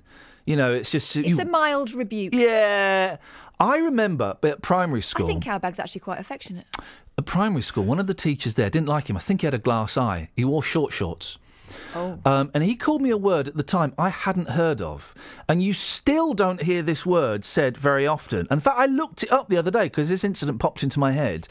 And it's like really, really, really rude. I'm going to say it to you off mic, okay? Ooh. Yeah. I mean, that's a barely disguised, very rude swear word. It's it's uh, it's um, a version of twit, but it's not the one you're thinking of. It's another version of of uh, uh, twit. with an O. Oh well, now you can't say that. Well, you might as well just say every little helps, and we know what store you're talking about. For crying out loud! Anyway, it means something very, very rude. Uh, oh three four five nine four double five five double five is the telephone number. If you want to give us a call, we need someone to go through the papers. Any papers from any day, any year, any country. Now, hospitals still haven't. Um, let me just make sure I've got this right. Look, 'cause everything's on different screens. Yes, hospitals still haven't brought in a change to the law on resuscitation a year after a Hertfordshire woman's landmark court case. Janet Tracy from Ware was involved in a car accident in 2011, but because she'd had cancer, doctors decided she shouldn't be resuscitated. They didn't tell the family that, that a do not resuscitate order had been applied, which is why Kate Masters, Janet's daughter, took her fight to court. Well, uh, Kate joins me now. Morning, Kate. Good morning, Iain. Uh, Kate, for those who aren't familiar with it, just just tell us the story about what happened with your mum. Um, Mum died in Addenbrooke's in March 2011. She'd been diagnosed with lung cancer a few weeks previously, and she had a car accident. Um, Mum used to live in Hertfordshire, and from the QE2 she was transferred to Addenbrooke's, um, where she died a couple of weeks later. She died on the 7th of March 2011. Uh, when Mum died, we had many questions about her care. There were lots of things we didn't understand. And one thing that caused um, a lot of distress to Mum and to us was the DNA CPR order. Um, it was actually my dad who took the case, but um, supported by the whole family. Um, at the time Dad took the case, there was no legal obligation for a doctor to tell a patient that they had made a DNA CPR. Decision. And so that is for those just just fill in the blanks. Uh, so that is basically hospitals uh, can make the decisions to not resuscitate if someone um, if, if has a cardiac arrest or, or something like that. Uh, and you're saying that at that time, doctors didn't have to tell the rest of the family they'd made that decision. At that time, doctor didn't, the doctor didn't have a legal obligation Right, okay. to tell even the patient. They, it was Oh, best gosh. practice, um, but it was not a legal obligation. Um, and my this is something that affected the whole, whole family. And my dad decided to take the legal case to secure that right to know. It was never about the clinical decision. It was always about the right to know and be consulted, basically fill the doctor in on any blanks that they didn't know about and just provide the full picture and be consulted about this decision. Um, Dad challenged this through the courts, and in June 2014, the Court of Appeal found that patients do have a legal right to know about DNA CPR decisions. Um, it, it just as a little bit of background, a DNA CPR order is made by a doctor when he or she thinks that CPR would not work, or if it did, the patient would be left with a poor quality of life. Now, I find it hard to understand how a doctor would not have that discussion, especially if they're making decisions about someone's quality of life. It's one of those things, isn't it, where you, you you would have assumed that the doctor would have taken you into a little room or taken you out in the hallway and said, "Look, this is the situation. If this happens, we think it's best that we do not resuscitate. Are you? Uh, do you understand why we've made that decision?" You, you you kind of would have assumed that that would have happened. Yes, that that is um, the idea, Yeah. I guess. But what we found was that um, Mum wasn't consulted and we weren't consulted, and Incredible. the doctor thought, you know, we did understand in the first do not resuscitate order, but the some of the words used by uh, the clinicians were things like, you know, we will make your we will make your mum comfortable. And since, I mean, a lot of people contact me, and this seems to be a general thing. It's not direct. If it is direct, it's overly direct, and it seems to be trying to scare patients and relatives. Or it's the other end of the scale, where it's um, a little bit ambiguous. It's, yeah, it's, it's too like oblique to be completely understood. That the, the point Yeah. they're trying to get to. Yeah. So the the, the court case uh, uh, it came to an end last year. So the changes that were introduced because of that. The change that's introduced is that um, the bar was raised that a doctor must legally discuss a DNA CPR decision with their patient unless they feel there would be psychological or physical harm to that patient. Now, I thought this was quite a fair ruling. Um, doctors, you would never, I don't think many people would want their doctor to do anything that would harm them at all. Um, but that was the that was basically what happened at the end of the case. Uh, the, the bar was raised from distress uh, before in the guidance. It used to be if you feel it will distress your patient, then you know you don't really want to do that. But the bar was raised to harm, uh, harm physical or psychological. But it was made a legal requirement to. So then, you and your family, then you must be happy you've you've achieved this thing. Has it, has it all been implemented as you'd uh, as you'd hoped? We were relieved time, and we really thought that the medical profession would take it and run with it. I'd had quite a lot of support from clinicians saying this is really going to clarify things. Thank you so much for taking the order, you know, taking this forward. Um, but what we found in practice is that it's still a very difficult discussion for the doctors, and some are still not having the discussion, but not for the right reasons.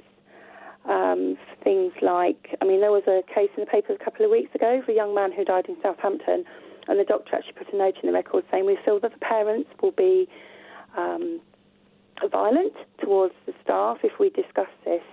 Now, that is not the reason given at court for not discussing a do not resuscitate. I mean, there was no substance. I don't know the full story there. But obviously, there must be ways to deal with that. But this was not, in my opinion, the way to deal with that. So, what would you like to see happen then, Kate? I'm assuming just the, the changes that the court case recommended being brought in. Absolutely, yes. I do know that there's a bit in the news today about Dr. Zoe Fritz, who's done some work at Addenbrooke's. I mean, her work predated Mum dying at Addenbrooke's. She's obviously apparently been on this for quite a few years.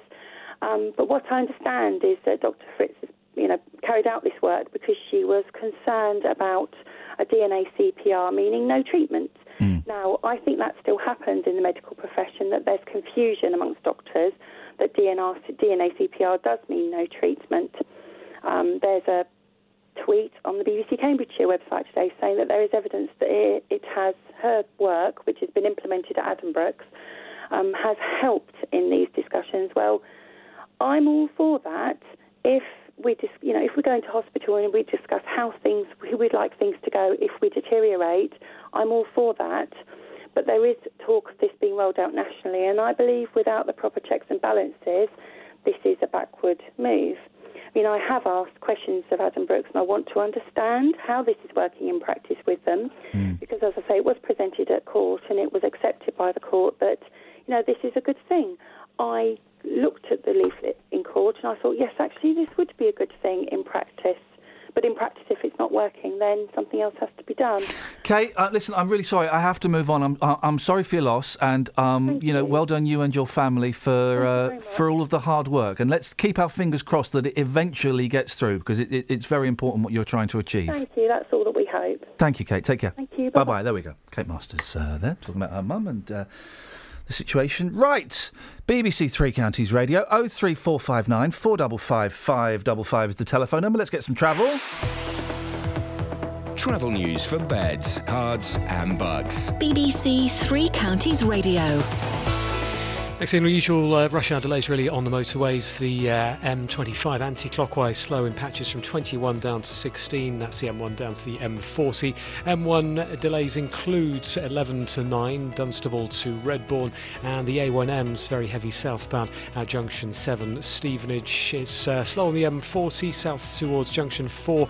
That's High Wycombe, of course. Uh, just spotted delays on the A41 uh, from Kings Langley towards the M25 this morning, and really busy into London on the A1 uh, through Borehamwood. Onto the trains, fine through the three counties, but uh, tubes into London. Minor delays on the Metropolitan line, Rayners Lane to Uxbridge, uh, and uh, or Uxbridge to Rayners Lane rather, and Victoria Line that's suffering severe delays this morning. James Worley, BBC Three Counties Radio. Across beds, Herts, and Bucks. This is BBC Three Counties Radio.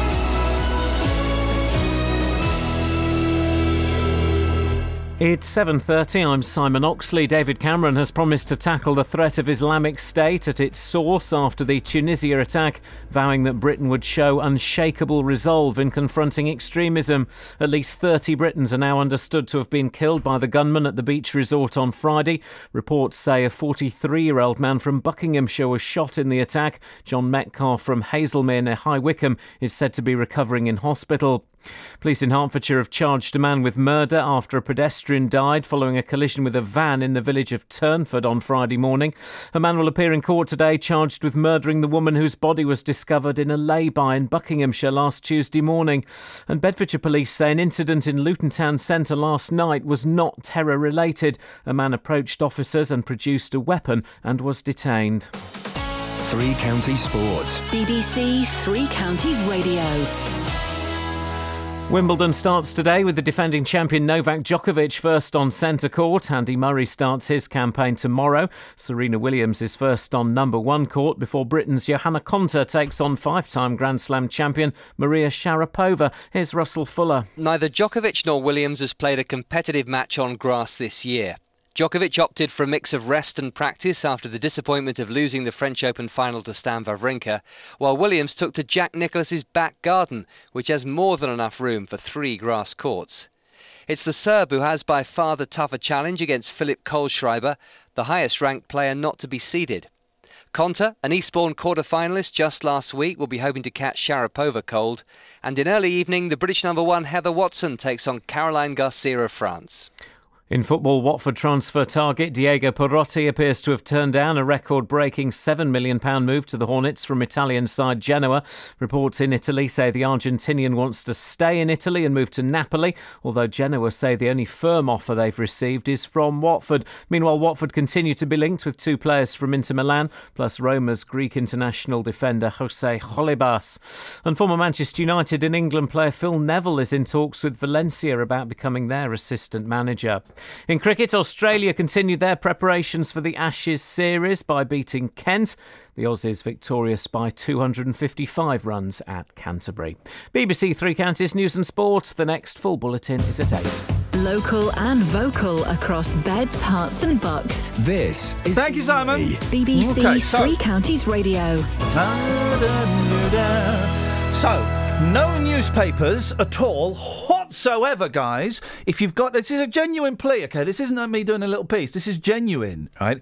If you have a newspaper in your house, in your car, in your garage, in your shed, it doesn't matter if it's not today's. It can be yesterday's or last week's or from 1963.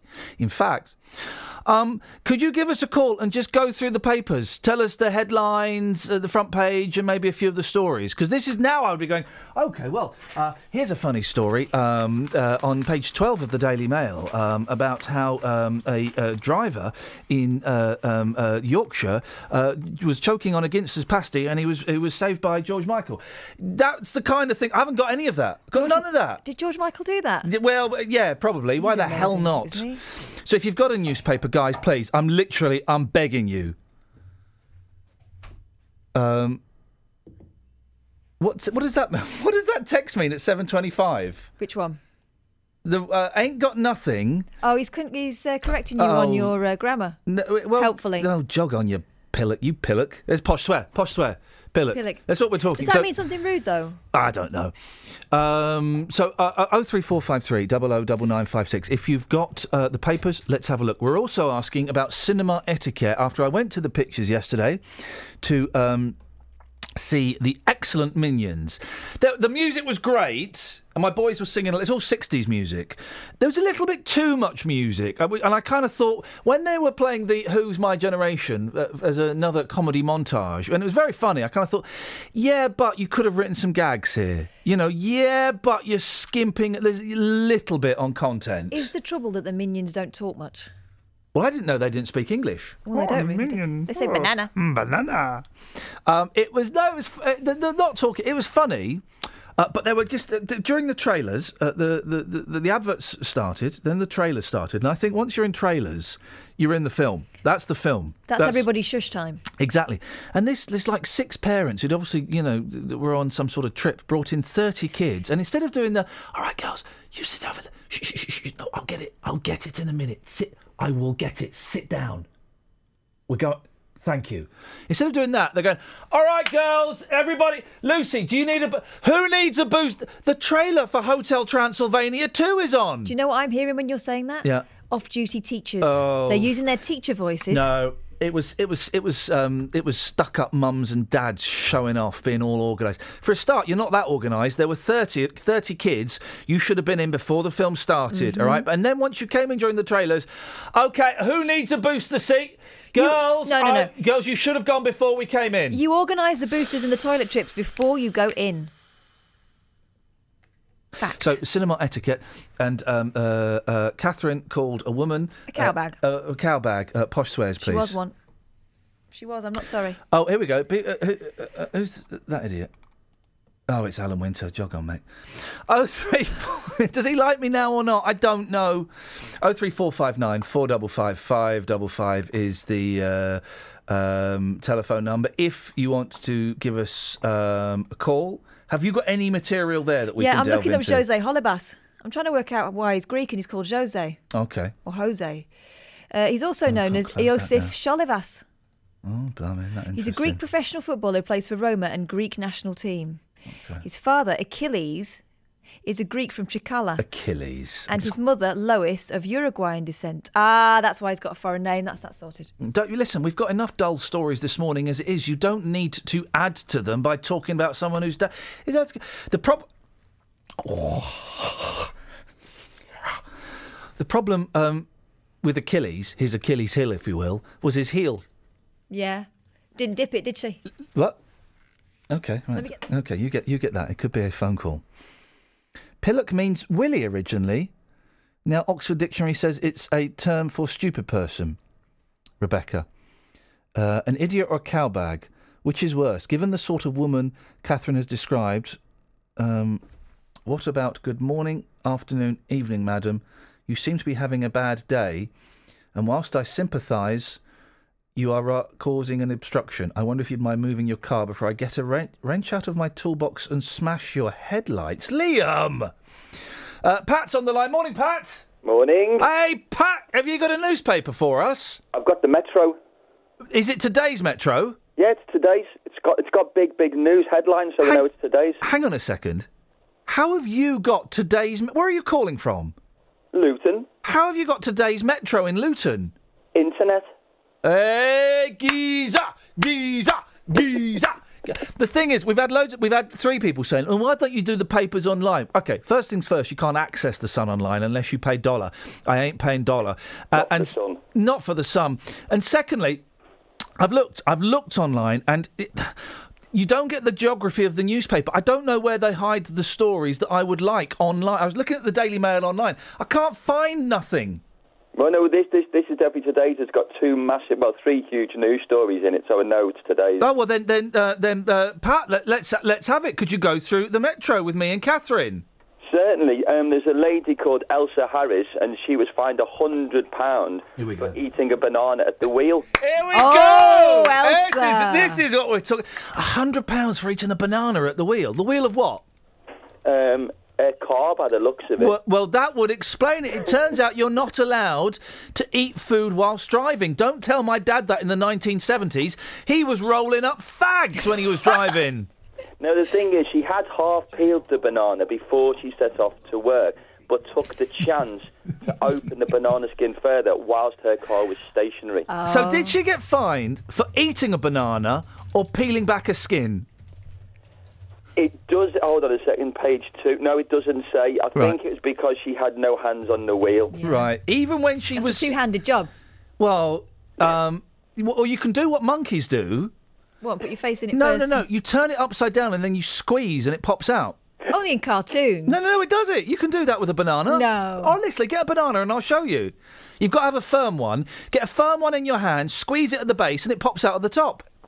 Wow. Honestly, have you ever done that? Um, uh, uh, uh, um, I've forgotten your name. Uh, Pat, sorry. Um, no, I- no, I haven't. However, I, I might give that a go this afternoon. Definitely, it's on my to-do list. Give us another story. Pat. Uh, by the way, you're This is the way excellent- forward. You're excellent at this. Give us another story, Pat.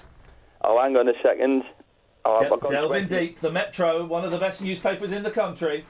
Um, you can now pay. You can now pay for your clothes with with your Barclaycard stuck on your wristband. Sorry, what? This sounds awesome. Your wristband. Card has unveiled a range of contactless tap and pay devices that can be worn. Oh, I thought you meant like you had an elastic band and you just shoved your, your switch on it. So you were. You that's what I thought you meant. Oh, wow, this is brilliant. Um, now, the thing is, a lot of the stories here that are either Glastonbury, which is boring, or Boring. this year. Oh, we've got Gay Pride Parade in New York. Oh, I bet they do a good one. Derek Jacobi right at the very front. Fair play. Uh, I bet, I bet they was right at the front. Best Yeah, place to be at a gay, gay march, isn't it? Well, it depends what you're into. Maybe at the back. I don't mind. Anyway, uh, so that was because there was one in London at the weekend. I think we got away with that. Did you see that furore? Because someone, someone thought they'd phoned CNN about an ISIS flag that they'd seen. It Ah. wasn't an ISIS flag; it was a mock-up using um, implements. Let's Use- just yeah, say. bedroom bedroom tools, gardening implements for the bedroom. Um, Pat, listen, c- well, th- that was brilliant. If you feel like calling in any point of going through the papers for us, you can do, boss. Right, will do. Thank, Thank you very you, much. Pat. Ta-ta. He was good. I mean, he was properly good. Let's see if Janet's as good. Morning, Janet. Good morning, Iain. Janet, you're going to go through the papers for us. Can I ask what paper you have and when is it from?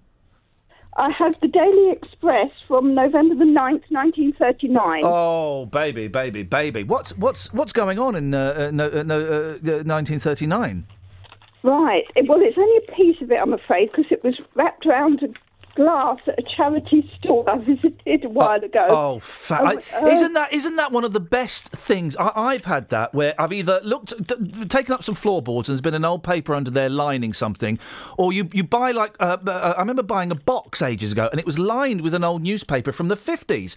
Well, the box, Janet, was pushed to one side and I spent the afternoon reading the paper. It's wonderful, isn't it? They're far more interesting. Aren't they? What? So, I have the theatre page. oh, great. Go. Um, I've got from six pound a uh, sorry six pound a week to a thousand in four years. Yes. The war, uh, the week the war broke out, Carroll Levis sailed home to Canada. His Oh. reasons were twofold. He wanted to join up in the Canadian, not the British forces. Yeah. Being a lad of 29, he thought his time wouldn't be long. And he thought the war had, uh, hang on, locked low with a hatchet the flourishing tree of his career over here. One second, Janet. What was that? creased, you see. Janet, what, no, what, what, what was that phrase about the hatchet? Locked low. Locked low with a hatchet. Yes. Oh, I'm having that. Tree of his I'm having career. that. I'm having that. Oh, I've been locked low with a hatchet this morning. I feel terrible. what a great turn of phrase. Are there, Janet? I, I know you only have a small piece. Are there any adverts or, or anything like that on, on your scrap of paper? I have an advert for Lifebuoy soap. Then, oh, here we, I, I'm in. Go on. Right, it's strenuous days like these. There's nothing more refreshing, refreshing and invigorating than the, that regular bath with the Lifebuoy toilet soap. And there's a man with a moustache toweling his face. We presume he's washed the rest of himself. And sorry, is, is the first line face. on uh, on days like these? Yes.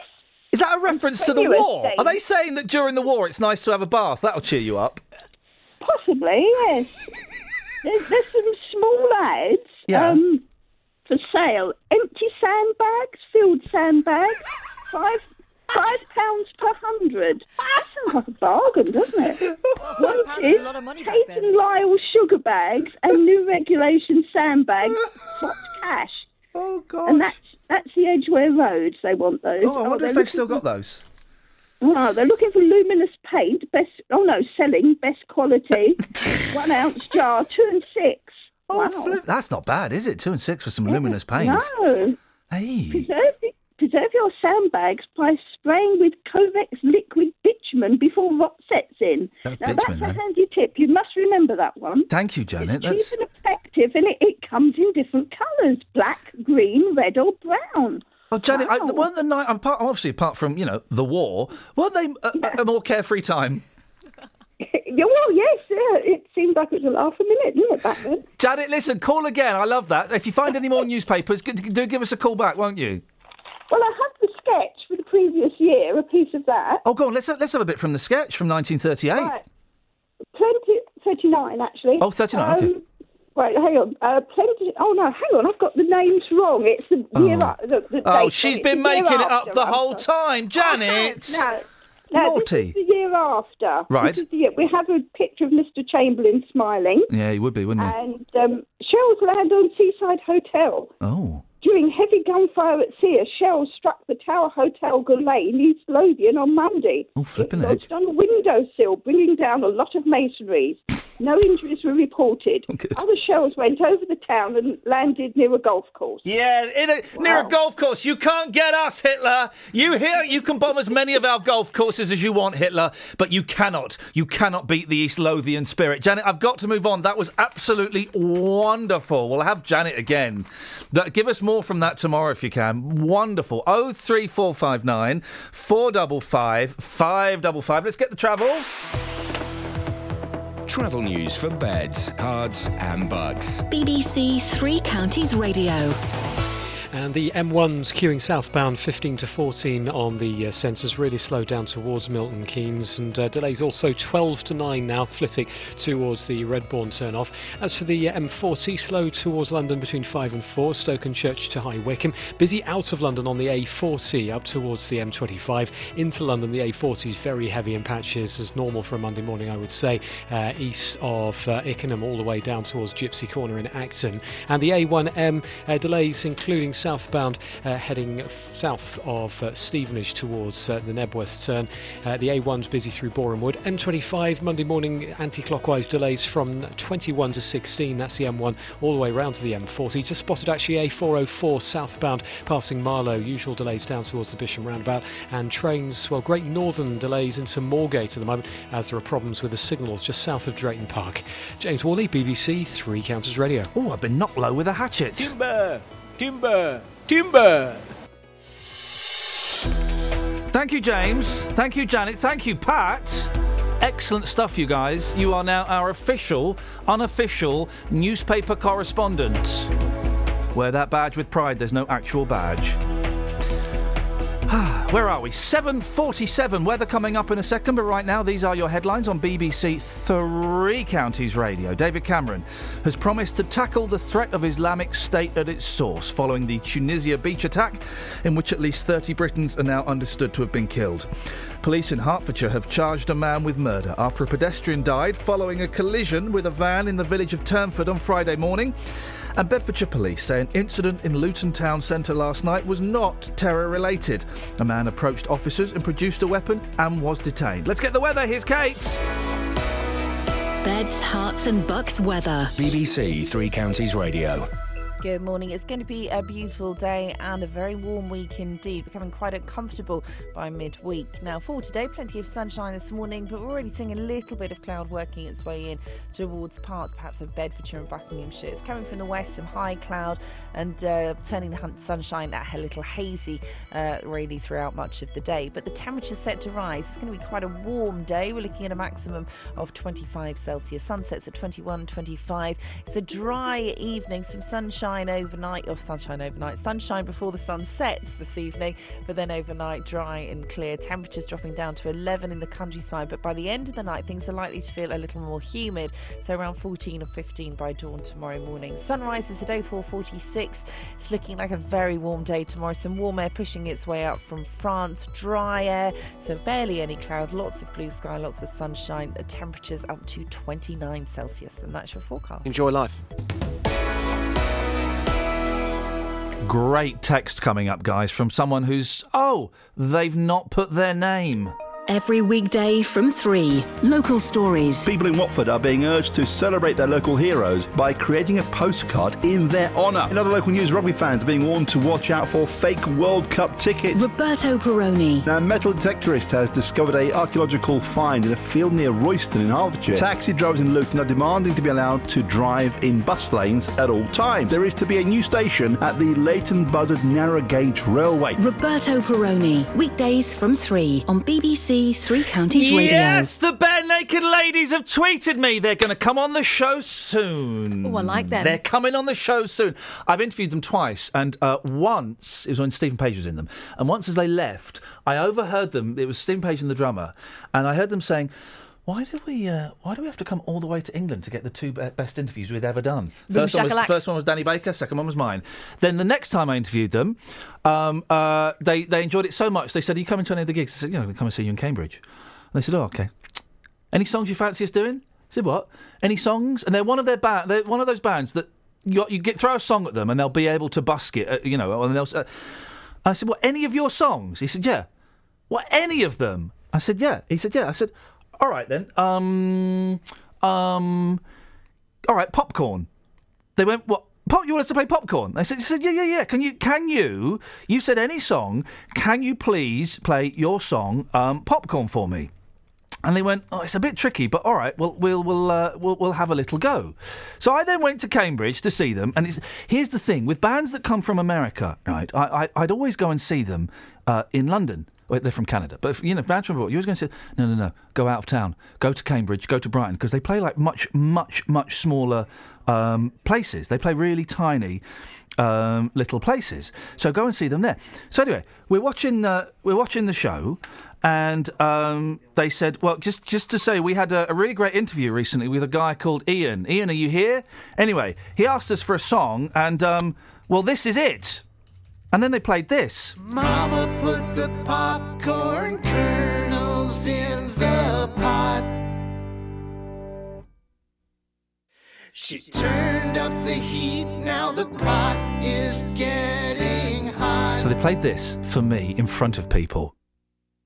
And then those popcorn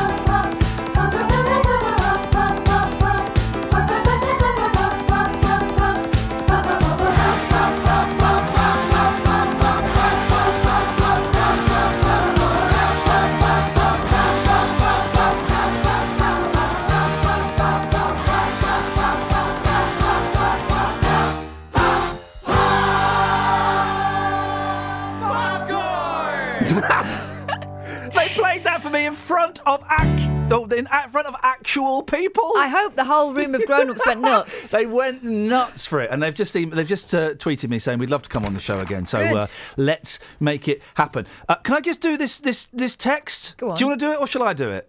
Is it this one about the anonymous one? Yeah. Ra- The, the first line to this is genius. Okay. I mean, it sounds like an excuse, but um, racism is natural. Right, now, stop you there. Yeah, it is. And I think we're all a little bit racist, to quote the song from Avenue Q. We are all a little bit racist. But. So is me fancying Ben, but I don't jump on it. Yeah, we can all overcome. The thing is, we are an intelligent species. Careful, Except for some of those people that were marching on Saturday, we are an intelligent species. So yes, we of course we feel ra- racism is natural to us within a certain extent, but we're able to um, intellectualize it, realize that it is pointless and is, is based on on things that happened thousands of years ago in our DNA, and then we can overcome it. Yeah. Continue. People protect their group and compete with other groups. Yep. The government have affirmative action policies that are racist, Iain. I would I would kind of short answer I'd agree. Long answer is a bit more complicated. Continue. If you're crazy enough to want your children to grow up in a Muslim environment, Didn't wow, say this that. escalated. Didn't, say it? that. Yeah, carry on. Just go and live in a Muslim country.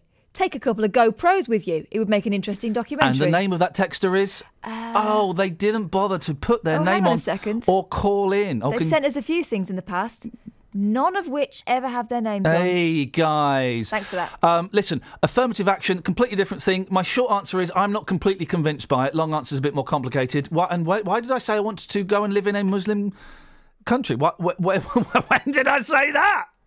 Um, and yeah, we're all a little bit racist, and isn't that you know the, the majority of us are able to uh, recognise it for what it is and put it to one side. And sometimes it kind of comes up, and you go, "Oh, hang on a minute."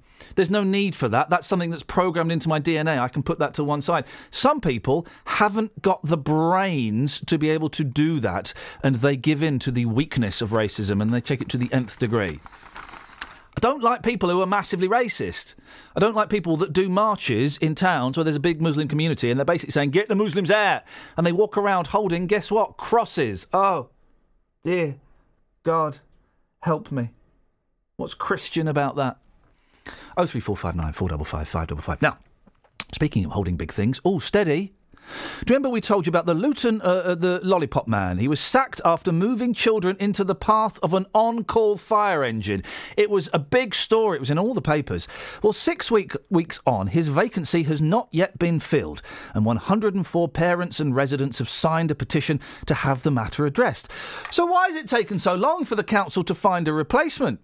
Luton Borough Council told us they're in the process of recruiting for the position and are hopeful of finding a replacement shortly. Well, on the line with me is previous lollipop lady, Jackie Britton. Morning, Jackie. Good morning. Good Uh, morning. Why has it taken so long, do you think? Well, I, I think, well, just going back uh, a few weeks when, when that lollipop man was finally um, dismissed, Yeah. they put in an, art, uh, an advertisement, not for this particular site, but another site. And this time, I think it was probably due to your radio programme when the issue was raised that they haven't got enough standbys to cover for these sites. Um, that was actually addressed in that advertisement. On from then, they actually advertised for the St Ethelbert site, and that that part didn't appear in that advertisement. That's the only time I've ever seen that put on an advertisement. In all the time I was a lollipop lady, and that was the only time. So it was obviously sort of um, come, you know, you know, sort of come home to them that that's maybe what they should do. Oh dear. They advertised the St Ethelbert one. That uh, they just didn't put that in again, and this is where they fall down. This is where they've done. This is why probably one of the reasons why it has taken so long. So they've not really been pushing it perhaps as hard as they, they should have done. No, I don't think so. I don't think so. I mean, on a couple of occasions, I've seen uh, the supervisor out there by the gate, standing there.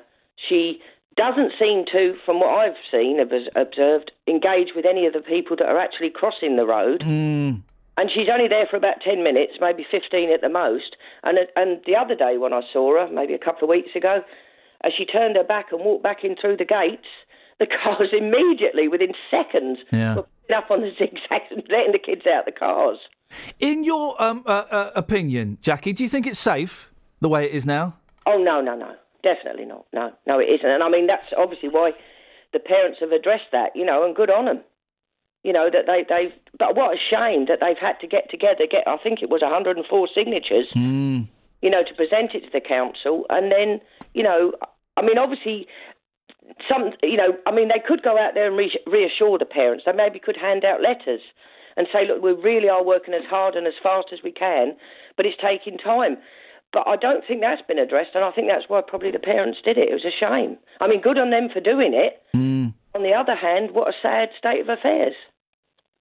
Uh, Jackie, listen, you are our eyes and our ears in that area. Could you could you let us know if there's any development? If, if maybe I don't know, maybe one day you look out of the window and you see a gentleman or indeed a lady with a giant lollipop and a long white coat standing in the middle of the road. Could you tell us? I will, my love. I will. Jackie, you're a good sport. Thank you very much. Take care.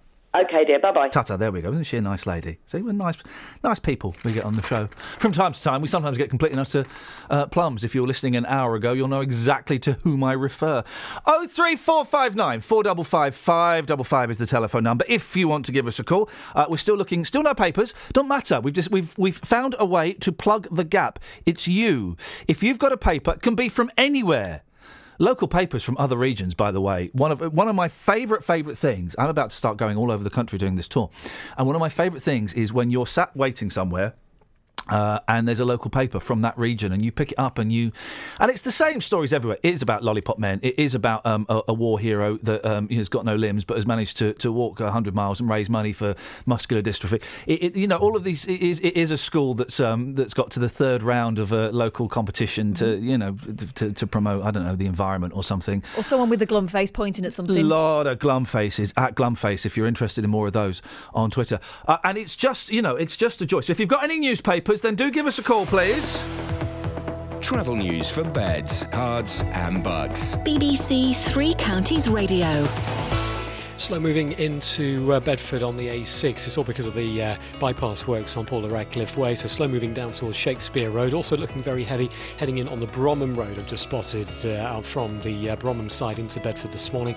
As for the uh, A10 at Cheshunt, southbound delays from the River Trading Estate down towards the M25, and on the A1M delay southbound at Junction 8, and also just after Junction 3 on the sensors. Anti-clockwise M25 really heavy, 21 round towards 16. Great Northern half hour delays into Moorgate this morning because of signalling problems. James Worley, BBC Three Counties Radio. Thank you very much, James. If you've got newspapers, then give us a call. Posh swearing. And what gets your goat in the cinema, please? 03 459 455 555. Local and vocal across beds, Herts, and bucks. This is BBC Three Counties Radio.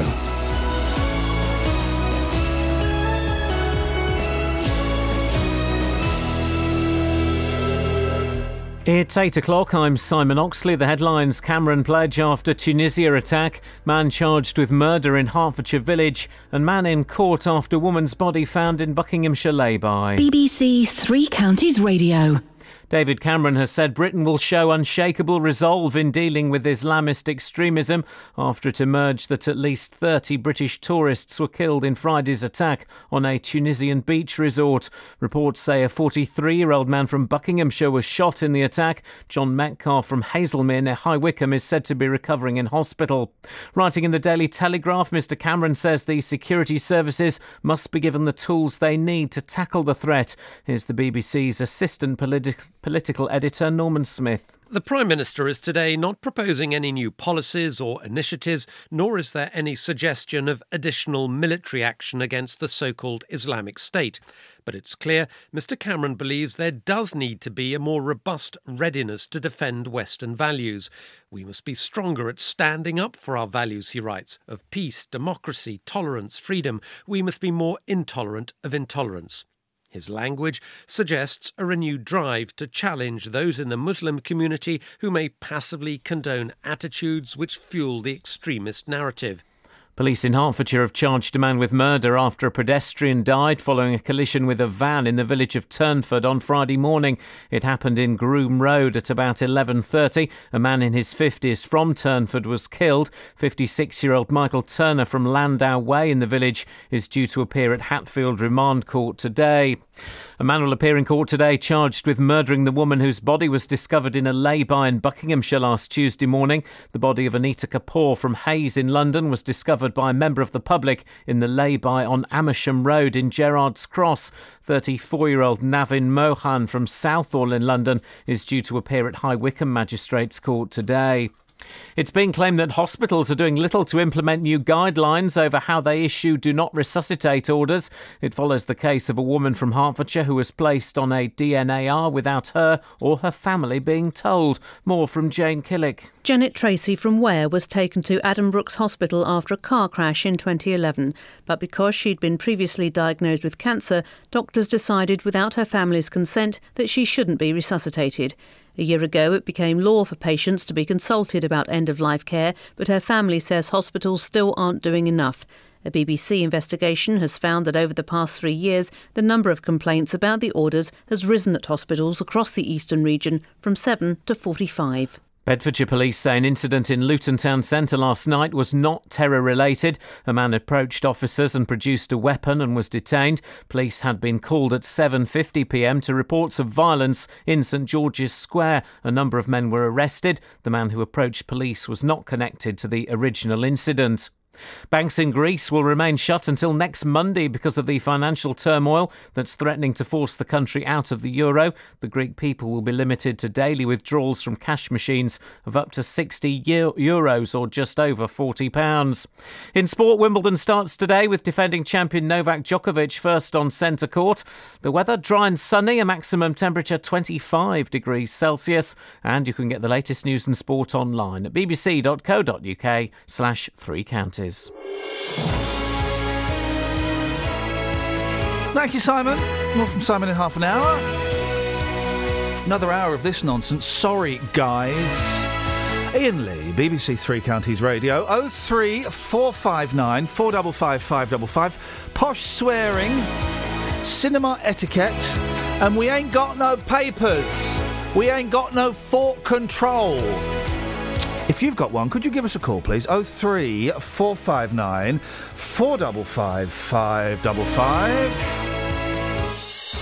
Across beds, Herts, and bucks. This is hmm? BBC Three Counties Do you want to Radio. write on your board? Can I come in and write on your board? Yeah, what are you going to write on your board? Read to us. Hang on. Okay. We've got with the white whiteboard is empty as well. So if you uh, wish to um, come and add stuff to the whiteboard, then you can. I've just ordered the new Barenaked Ladies album. Oh, yeah. So much for me trying to save money. What's it called? Uh, I don't know. I don't know. Silverball or something. I don't know. Why does that matter? Why does that matter? Well, because I might get it. Well, no, well, I'll tape it for you. I mean, what? I'm going to make you a, a, a mixtape of of uh, some of their finest, Excellent. finest uh, stuff. Will you put all the stickers on it? Yeah, I'll do that in everything. Do you want some posh swear words from Damon? Yeah, go on. He says the epitome of posh swear words, words that are banned in the House of Commons, Oh, yeah. include blackguard, coward, git, gutter snipe, Oh. hooligan, idiot, liar, pipsqueak, Pecksniffian, which sounds filthy, rat, swine, stool pigeon, and traitor. Um, I have no idea what um, this text From means. Kate means. Yeah, you read Nor it. I. Like, maybe I'm missing something. No, nor do I. I wonder if there's been a bit of predictive interference here.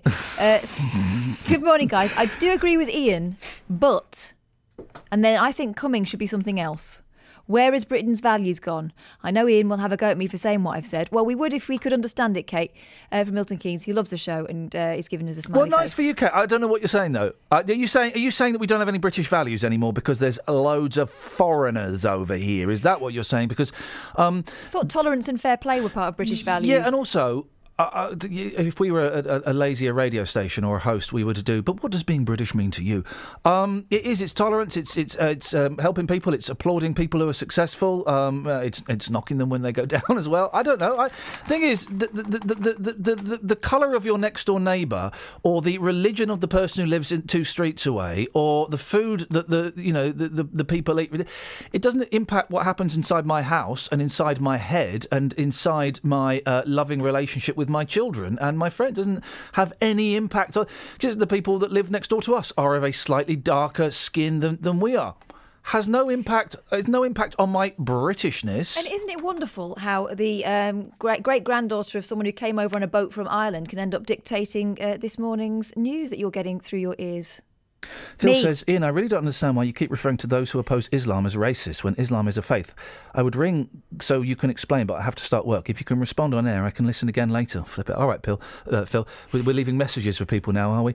Um, yeah, no, there is a difference between racism and Islamophobia. I would suggest that those idiots that were marching on Saturday were Islamophobes and racist. Because some of the conversations we had, Yeah. I mean, the conversation we had with Steve was about sending all the foreigners back. So Well- maybe the subtlety has Yeah. not really fallen on everyone's ears Yeah. that was marching that day. Uh, uh, yeah, I, I, there is a difference between Islamophobia and racism. Correct. Uh, some people can be both. Some pe- people can be one or the other. Although, generally, mass generalisation, Phil.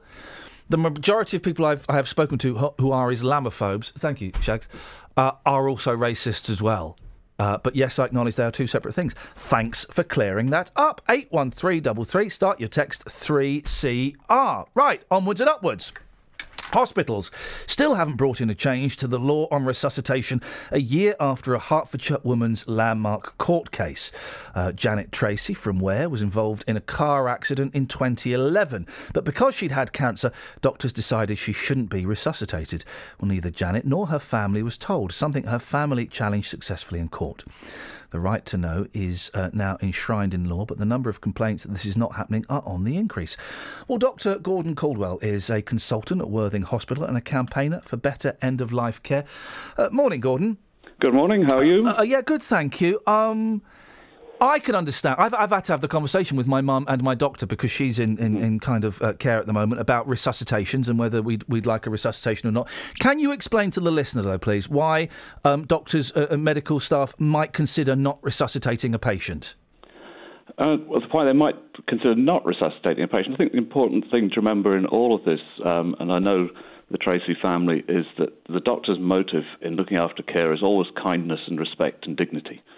Um, and put simply, as you know, with your mother and with my mother, when she was coming to the end of her life, there's a stage where people become so frail that we know they're very close to end of life, and that if they die, they've suffered from ordinary emotional dying. Um, it's a very difficult time for the family, um, but there'll be no chance that the heart could be restarted. um, cardiopulmonary resuscitation, which is what we're talking about, and we should use the full words cardiopulmonary resuscitation, is a treatment used when the first organ to stop is the heart. And if you can get the heart working again, the other organs survive. When we come to the end of our lives and we're suffering from ordinary dying, the, the major vital organs have failed, and the heart is the last organ to stop. And when we try then to restart the heart, it simply won't restart. Why would, um, uh, in the past, uh, apparently it's still happening, have some doctors not spoken to the patient or the patient's family about the decision in advance or, or not to resuscitate? I think there's there's been a big change in what's happened in medicine in the last 30 years, in that we've now got a large number of people, maybe over 85, in hospital with lots of um, what we call comorbidities, who might still be likely to survive that particular admission. So if we're dealing with somebody who's plainly dying and clearly dying and imminently dying, that is usually discussed with the patient if it's appropriate and with the family, and they're called in and they're with the patient as they die. Um, what we've now got is a large cohort of people in hospital who are having treatment maybe for pneumonia, but also have um, lung disease and kidney disease and heart disease, and maybe have had a stroke. We expect them to get better from the pneumonia, but we know they wouldn't survive if they had a sudden unexpected collapse. And those are the patients where the doctors would issue a do not attempt car- cardiopulmonary resuscitation order because they knew if the patient had a sudden collapse, they couldn't be resuscitated. But on the other hand, the message we're sending to the patient is at the moment we're treating you, we're doing all, the, all we can, and we expect you'll be home in a week's time. And to have that discussion is very tortuous and difficult and takes a long time Mm. and also leaves the patient confused. Did the doctor say I'm going home in a week's time or that I'm going to die and they're not going to resuscitate me? So there's a lot of difficulty and confusion about the use of words. And I think come back to what I said early on. If a doctor's issued a do not attempt cardiopulmonary resuscitation and is an ethical professional doctor who you trust, Mm. he's done it out of kindness and respect for the person who's frail and often elderly and coming to the end of their life. Of course, when uh, you are the family in that situation, and then you find out afterwards that the do not resuscitate, uh, um, you know, the, the order was, was kind of put in place. Um, it's hard to, to it's hard to recognise what you're saying that it's done from a caring, sympathetic uh, place, isn't it? When it's when it's your mum or it's your husband or, or whoever who has passed on in those situations, should the family not be told? Yes, I, yes, they should. And I think what is, is needed is then a lot of time for these discussions. I think um, a discussion like that with a family would take a minimum of 30 minutes and sometimes longer than that because it is a difficult conversation, this concept that somebody's well enough to live but is close to the end of their life and the resuscitation attempt wouldn't work. And I think it's much better if we can turn it round and, and say, knowing your wife or your or your grandfather, how do you think that person would like to come to the end of his life? And uh, usually, people we know talk about how they want to die at home, and they want to be at home with their family around about them. They want it calm and peaceful. If that's what they want, they don't want cardiopulmonary resuscitation because at that moment when the person stops breathing and the heart stops, the cardiac arrest team would come in and start um, doing chest compressions and applying defibrillation, something that is wrong in ordinary dying. Here's the thing, Gordon, and this is this is. I often scratch my head about this. How come we're so rubbish at talking about death? I really think that um, it should be kind of. Well, it sounds a bit blunt, but it should be taught in schools or something. That we should, from a younger age, I'm not quite sure what that age would be, but we should be more open about. Hey guys, uh, we're going to die, and this is sort of what you might experience. This is sort of what you might feel if someone near to you dies. It's going to happen. We, we we just don't talk about it, do we? No, I think again there's been a big change in, since the Second World War. Life expectancies increased dramatically, and it's uncommon now for, for children and young adults to have had members of their family who've died. So we just don't see people dying. Um, so there's been a big change in the demographic, which has led away from that conversation. Um, I think it's once somebody starts to interact with the health service frequently and has long term conditions, that's probably the time when we should be talking about how that person wants to live, how much medication they want, how they would envisage end of life, um, and to make it a more public conversation, which is why I'm, why I'm talking to you today, because Mm. you're obviously doing that and promoting it. Um, and this sort of approach I'd have with my frail frail patients would be paint me a picture of your ideal future dying scene. And the person can then paint, which is usually that picture that they're with their family, they're Mm. calm, It's quiet. There's very little medical interference. They're not in pain and distress. They're warm, clean, dignified. And if the person's painted that, why do we have to have bring in this discussion about um, a treatment that's used for a different condition, which is cardiac arrest, and is very traumatic and is a, is a very undignified way to die, and causes trauma not only to the patient and to the relatives, but to the doctors and nurses who actually wanted to be very kind in that situation and see the person come to a calm end of life. Gordon, I really appreciate your time this morning. Thank you very much. Thank you very much, Iain. Thank you very much indeed, Dr. Gordon Caldwell, uh, consultant at Worthing Hospital. 03459 455 555. Let's get the trav. Travel news for beds, cards, and bugs. BBC Three Counties Radio. Well, unusual delays on motorways, including the M1 southbound slow moving 10 to 9. M40 is very heavy south of Junction 5 Stokenchurch towards High Wycombe. And uh, also delays on the M40 out of London up towards the M25. Anti clockwise M25 slow from, uh, well, just west of the M1 down to 16, the M40. Clockwise uh, appears to be moving fairly well. A1M's very heavy passing Stevenage, slow moving 8 to 7. And also delays northbound actually just spotted uh, passing Welwyn on the A1M. Uh, trains into Moorgate in London, Great Northern just been suspended, Finsbury Park to Moorgate. Some uh, trains from Letchworth and Welwyn Garden City will uh, either stop at Finsbury Park or uh, be amended, we're being told. So problems into Moorgate this morning. James Worley, BBC Three Counties Radio. Thank you, James. It is uh, Monday, the 29th of June. I'm, you all right, love? Just bashed myself in the face. Okay. Do you, want do, you want me to, do you want me to stop? I can stop this? What happened? Did I'm you- okay. What, what did you... What, what- I whacked myself in the nose with my headphones. Why? Very hard. Why did you do that? Well, I wasn't trying to do it. I was trying to how did you- untangle them. How did you do it? Well, I don't know. I was just trying to untangle them, and it whacked into my face. How long have you been in this business? and how long have you been turning up drunk enough to whack yourself in the face with headphones? Can I continue? Please do. Thank you. David Cameron has promised to tackle the threat of Islamic State at its source following the Tunisia beach attack in which at least 30 Britons are now understood to have been killed. Police in Hertfordshire have charged a man with murder after a pedestrian died following a collision with a van in the village of Turnford on Friday morning. And Bedfordshire police say an incident in Luton town centre last night was not terror related. A man approached officers and produced a weapon and was detained. Well, now hang on a second. Travel. Oh, flipping it. How did? Oh, flipping. No, no, no, no crossfade. How did that happen? There should have been a trail there. Is that my fault? Um, yeah. yeah. Why, why, why not? Why Right, not? Okay. well, yeah, we'll take that one. Okay, sorry. I- I'll consider your apology and I'll let you know in an email later on if I accept it or not. Okay. Thank you. Um, Wagwan? Sorry? Wagwan? What? Wappen? What? What's going on? What happened? Oh. When? It's just like I'm just it's just like saying you're right. Oh yes. Good, Very well, good thank you. weekend? Yes, very nice. Thank you. You? Yeah, I'm fine. Are you high?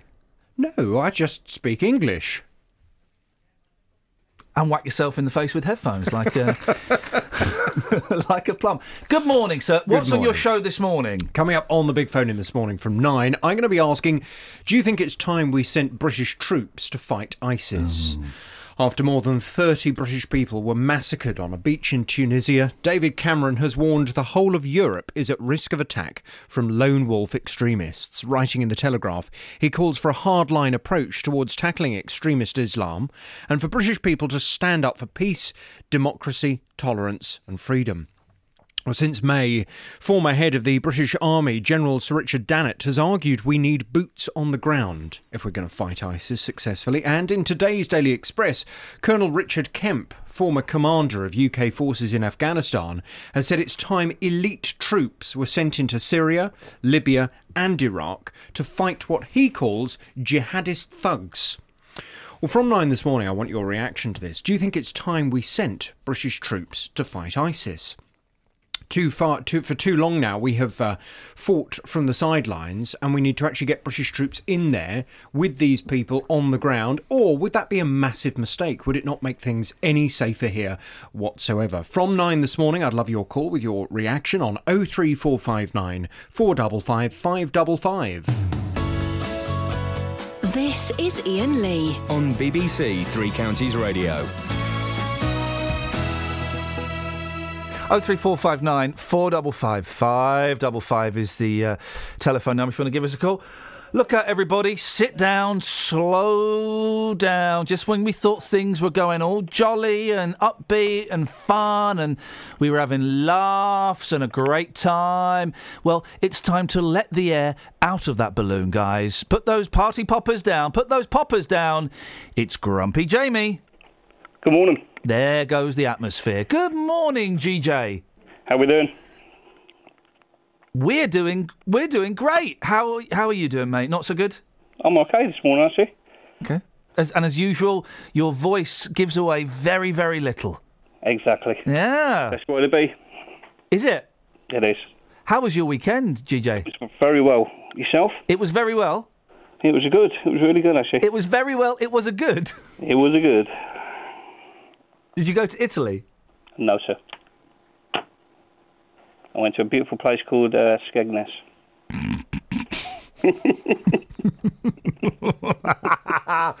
oh, I'm sorry to hear that, mate. That's all right, pal. The wife was it? Uh, no, no, no. You went of your own accord. I did, yeah. Okay. I mean Jamaica. No, hang on. So what have you called in for, Grumpy? I've got something good out the paper for you, which I think's good anyway. Okay. It's called a. Is it jolly? It is. Is it going to make us chuckle?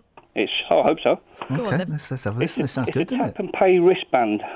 Uh, Sorry? That's what they call a tap and pay wristband. Obviously, for your kids that want to go out and spend some of your money. Yeah, you get a than giving them wristband. cash. It goes on this wristband. It's From- like a From- contactless. From Barclays, yeah? Yeah. Which is being released this week. Uh, Um, do you want You to tell him? tell him? You tell him, You Kath. tell him. You tell him. You tell him. You're better at this kind of stuff. Jamie, that was good. How long you been listening for this morning, Jamie? Not too long, actually. Well- I keep getting, keep getting disturbed by phone calls. From whom? Employees. Oh, oh sack those 'em. guys. Sack 'em off. Sack 'em off. Would love to. Yeah, do it. Sack 'em. You're the, bo- you're the boss. Not going to happen, is it? Why? 'Cause it's just not going to happen. If you get rid of them, then I have to do more work. Well, d- d- then hire someone you like. Try and find someone you like. Hire hire someone sexy. um, Catherine, you t- you put him out of. His, I mean, you, you you put him back into his misery, please. Jamie, um, you know that paper you've got there? Yeah. Has it got any other stories in it at all? That we haven't done already this morning. I. No. No, not really, 'cause it's online anyway, so. So you actually went and found that one. You pers- I specifically didn't actually specifically find it, found. Catherine. No, my daughter actually said to me about it at the weekend, because obviously she wants one, so um, I was going to order one today, because it's released on Wednesday. Sorry to put it down on your day.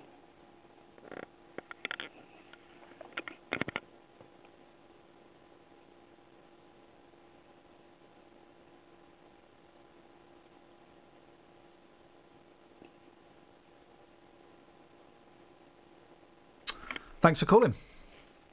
Bye bye. Local and vocal across beds, Herts, and bucks. This is Iain Lee. BBC Three Counties Radio. Oh man, I mean, um,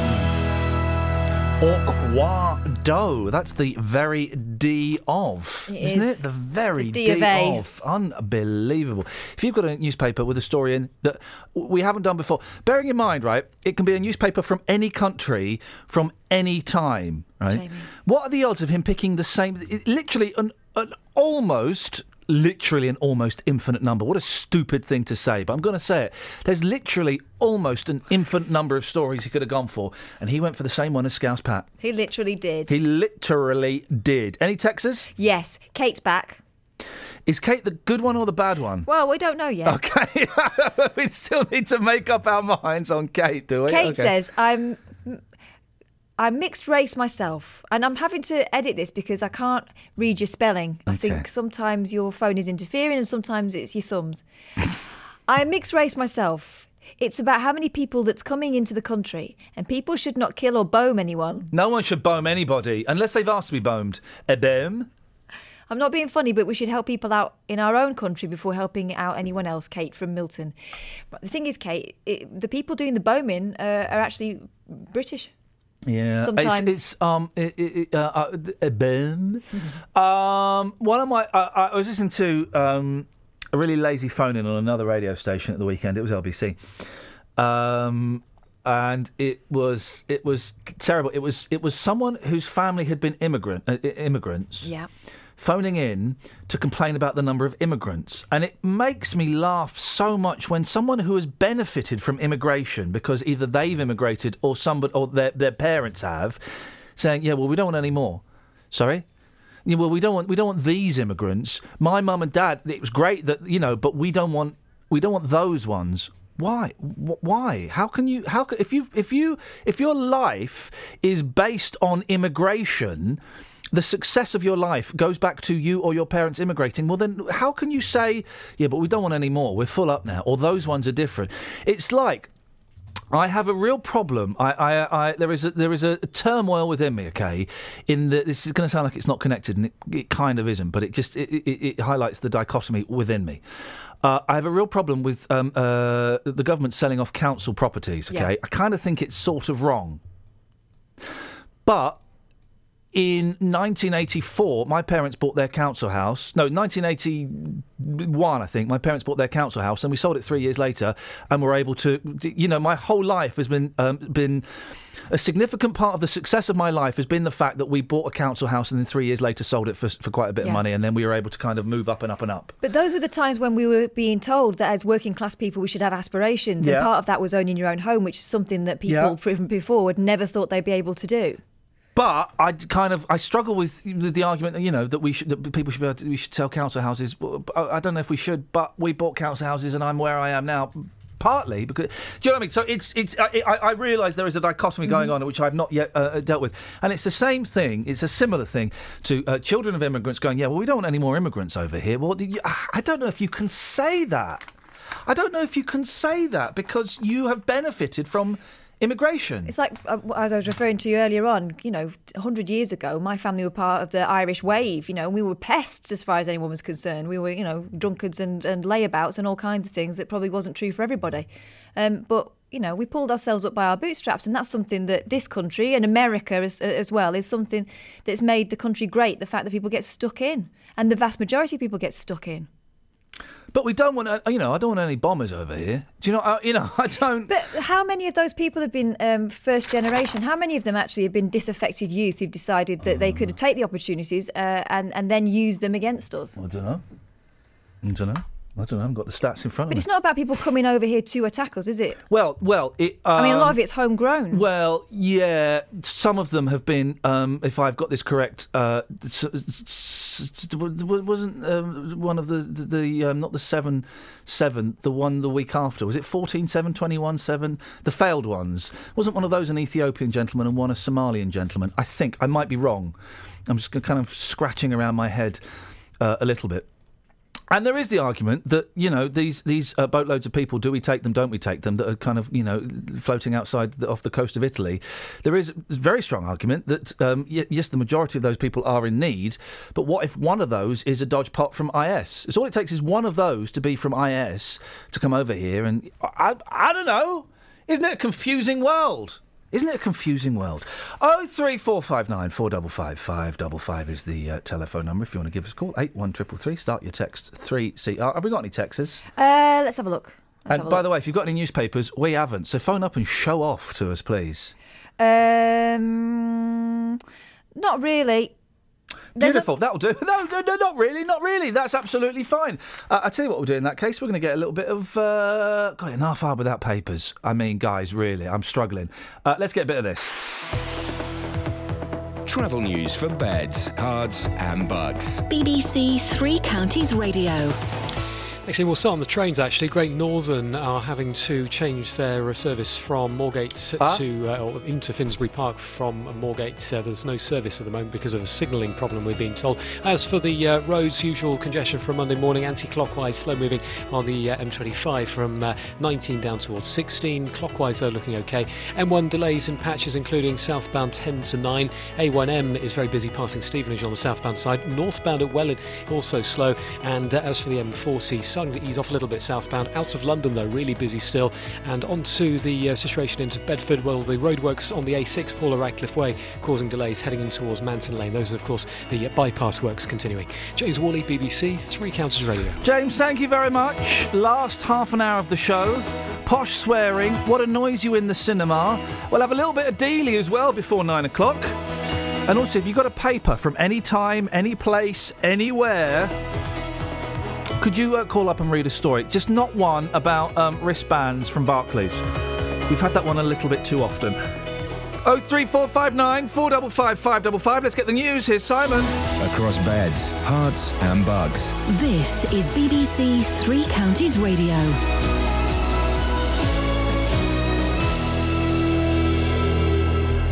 It's 8:30. The headlines: David Cameron has said Britain will show unshakable resolve in dealing with Islamic State after it emerged that at least 30 British tourists were killed in Friday's attack on a Tunisian beach resort.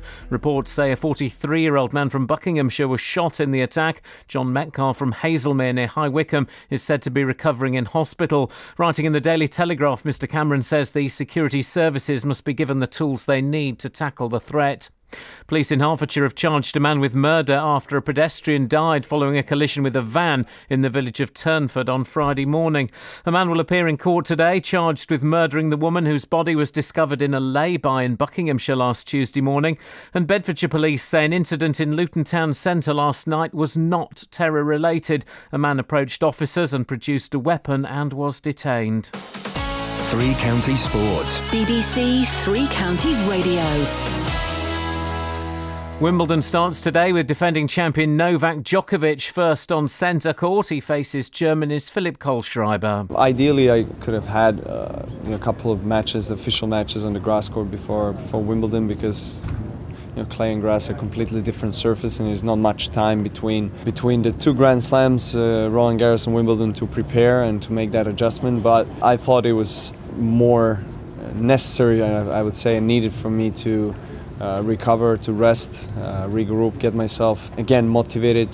Elsewhere, Serena Williams is first on number one court before Britain's Johanna Konta takes on five time Grand Slam champion Maria Sharapova. Andy Murray, meanwhile, starts his campaign tomorrow. The older I get, the more I think about the time that I've had on the tour, and also, yeah, it makes me yeah, a little bit sad when I also think that it, you know, it's not going to go on forever. I want to make the most of these last. I, I hope it's five or six years. It could be two or three years at the the top of the game. Yeah, I really, really want to make the, the most of that. In football, Watford transfer target Diego Perotti appears to have turned down a record breaking £7 million move to the Hornets from Italian side Genoa. Reports in Italy say the Argentinian wants to stay in Italy and move to Napoli, although Genoa say the only firm offer, offer they have received is from Watford. Meanwhile, Watford continue to be linked with two players from Inter Milan, plus Roma's Greek international defender Jose Holebas. And Australia's cricketers continued their preparations for the Ashes series by beating Kent by 255 runs at Canterbury. BBC Three Counties News and Sports. The next full bulletin is at nine. Uh, Simon. You still there? I am. Oh, I'm you're, just, here. you're literally in the same I'm room as me. literally Sorry. here. Uh, you're not in a booth anymore. You're in, you're in the studio with me. Um, Wimbledon is, is boring, right? Even you'd admit that, and you love sport, don't you? You kiss sport all over its sporty body. Um, bits of it, yeah. I mean, you know, I think you can. Oh. There's some.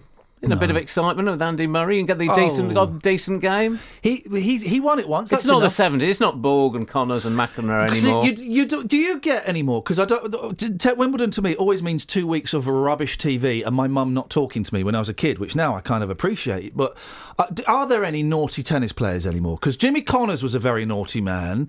Bjorn Borg was a very sexy man. McEnroe, of course, the the, the daddy The Mac yes, of all um, ultimate of naughty- naughtiness. Are there, are there any tennis players that kick off now? Um, not in that way. Oh, no, flipping no, afraid not. I bet. It, Sometimes they wear, you know, they're, they're supposed to wear all white, aren't they? About as naughty as they get now is a, you know, a few bit of blue or a bit of red on the on the white that shirt. But that's the extent of naughtiness, I think. and this Hawkeye guy, who is this? Um, very, got very good eyesight. He's the robot. He's the robot He's the judge, isn't robot, he? yeah. And uh, you, no, you can't argue. This is the reason you can't argue because of the Hawkeye judge, isn't it? The Yeah. Hawkeye comes Oh, in and yeah, you go, "Oh, no, all right, fair play, I was wrong." No chalk dust, the ball was in, and all that.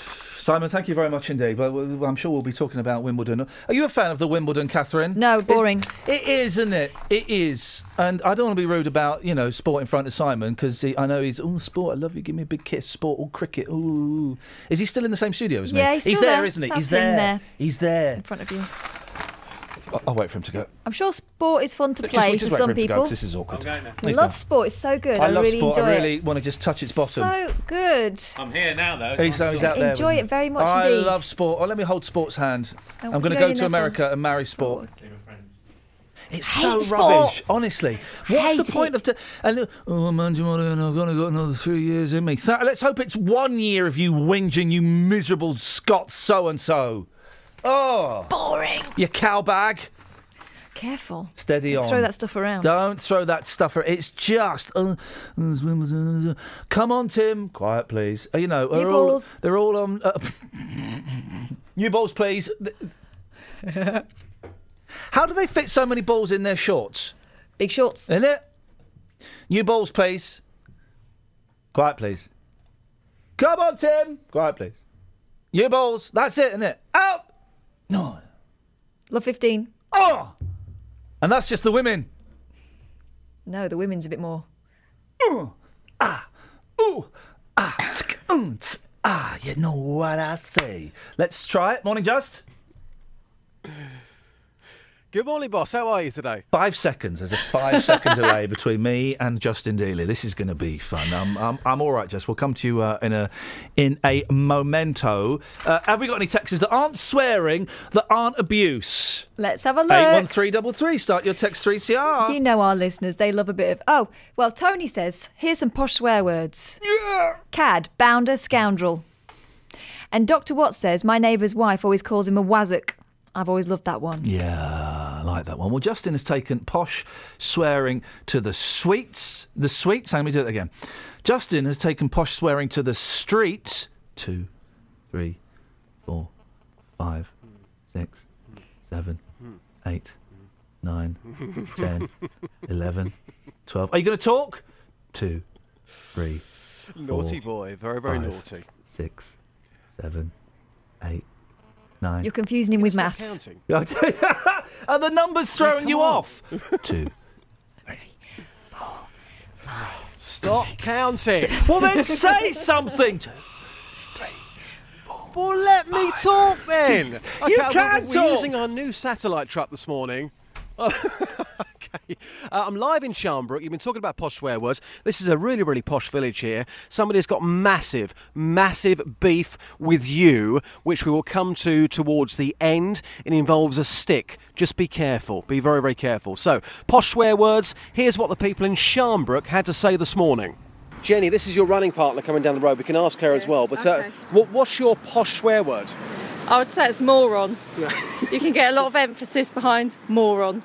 Well, give us your, give, give us it with, with passion. Okay. You are nothing but an abject moron. Lovely, thank you. Madam, what's your name? Sam. Sam. Wow, look at you this morning in your lycra, Sam. Okay, Sam, uh, today we're doing posh swear words. If you weren't to swear at somebody, let's just say I was being an absolute pain in the backside, which I am, okay, um, and you were to call me a nasty word but without swearing, we're looking for a posh swear word. What have you got for us? Gosh, I wouldn't. I know it'd just be a straightforward swear word, but no, can't think of anything. Really? no. Just chavvy swear words, yeah? Yeah, something like that. All right, darling, You thanks very bleep, much. Bleep, I think. Yeah, bleep. Yeah, we'll take that. Thank you. Okay. Dan, you're a posh boy. Give us a posh swear word. You swine. Yes.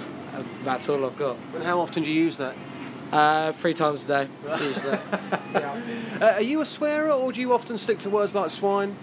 Uh, I try to avoid swearing while at work, but when I'm on the downtime, I go back to back to the uh, usual words, which I will not say. So you're posh at work, you're a chav outside work. Yeah, essentially. Paul, how are you this morning? Uh, looking very posh? You imbecile. Yeah, all right, Paul, calm down. how often do you use that word? Regularly. Yeah? I mean, do, do you get a great sense of well being knowing that you're insulting somebody without actually swearing at them? Yes.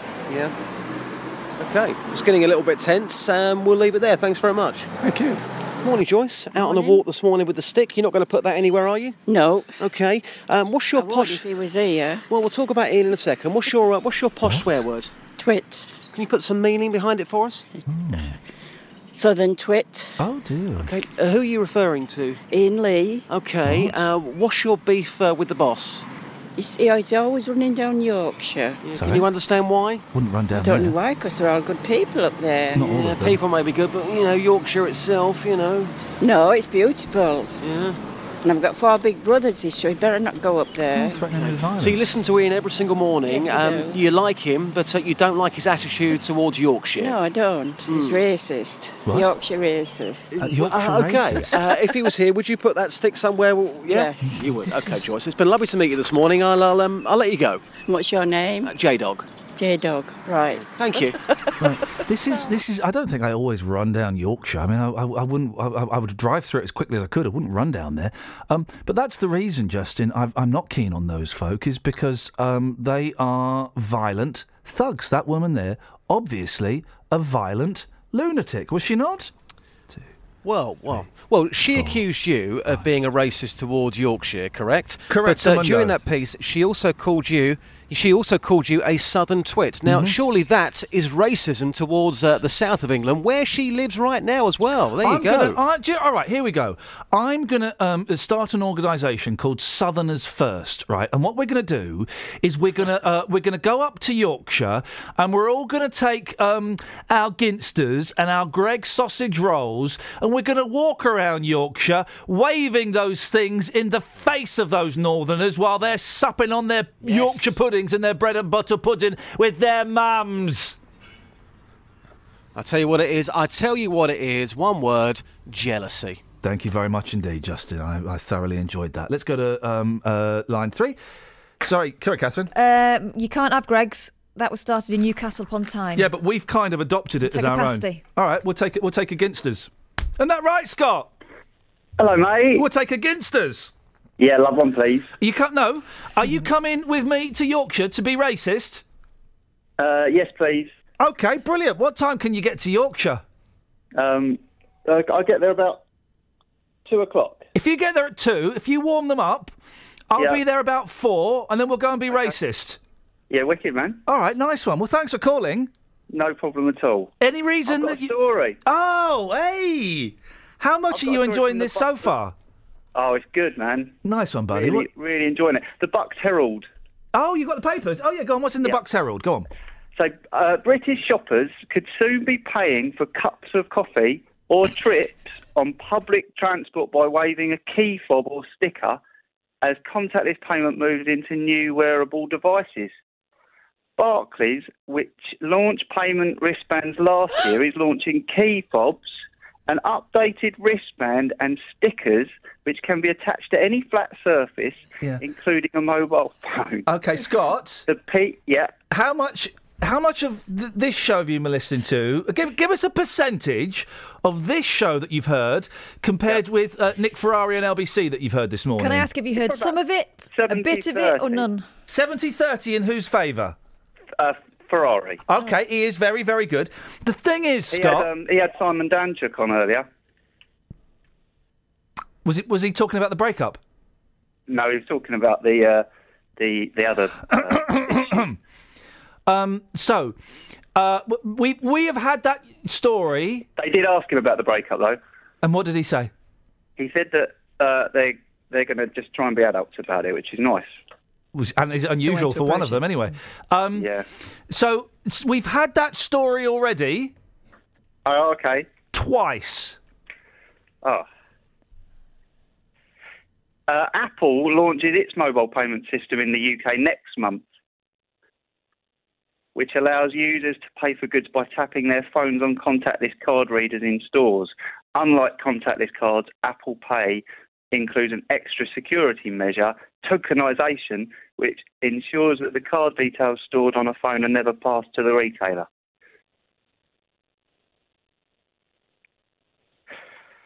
So, so yeah. Mike Saunders, Managing Director of Digital Consumer Payments at Parker. Uh, uh.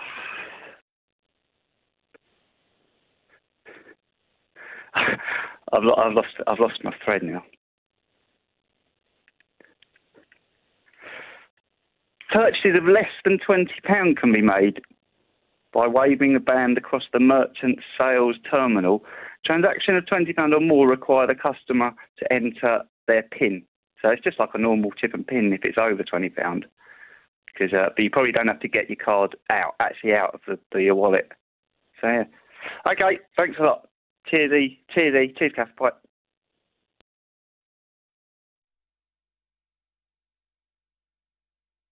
Right, I think we're um, I think we're all done there, aren't we? Yes, good. Travel news for beds, cards, and bugs. BBC Three Counties Radio. Great Northern seeing delays and disruption into London, into Moorgate this morning. It's because of signalling problems just south of Finsbury Park. Some trains from Letchworth and Welwyn Garden City to Moorgate will have to uh, finish at Finsbury Park, or some will divert into King's Cross in London this morning. As for the tubes into London, back to normal now for the Met and Victoria lines. Roads, well, uh, usual Monday morning delays. Uh, M25 anti-clockwise, slow moving from around uh, 18 to 16. Clockwise looks to be okay. Uh, the M1 delays northbound of Milton Keynes actually just spotting on the speed sensors quite slow north up towards junction 14. Southbound is looking a little bit better now, passing Toddington services. And uh, as for the M40, that's okay now at High Wycombe. Uh, the uh, situation on the uh, A6 in Bedford very busy this morning towards the uh, ongoing bypass works at Manton Lane. James Worley, BBC Three Counties Radio. James, thank you very much indeed.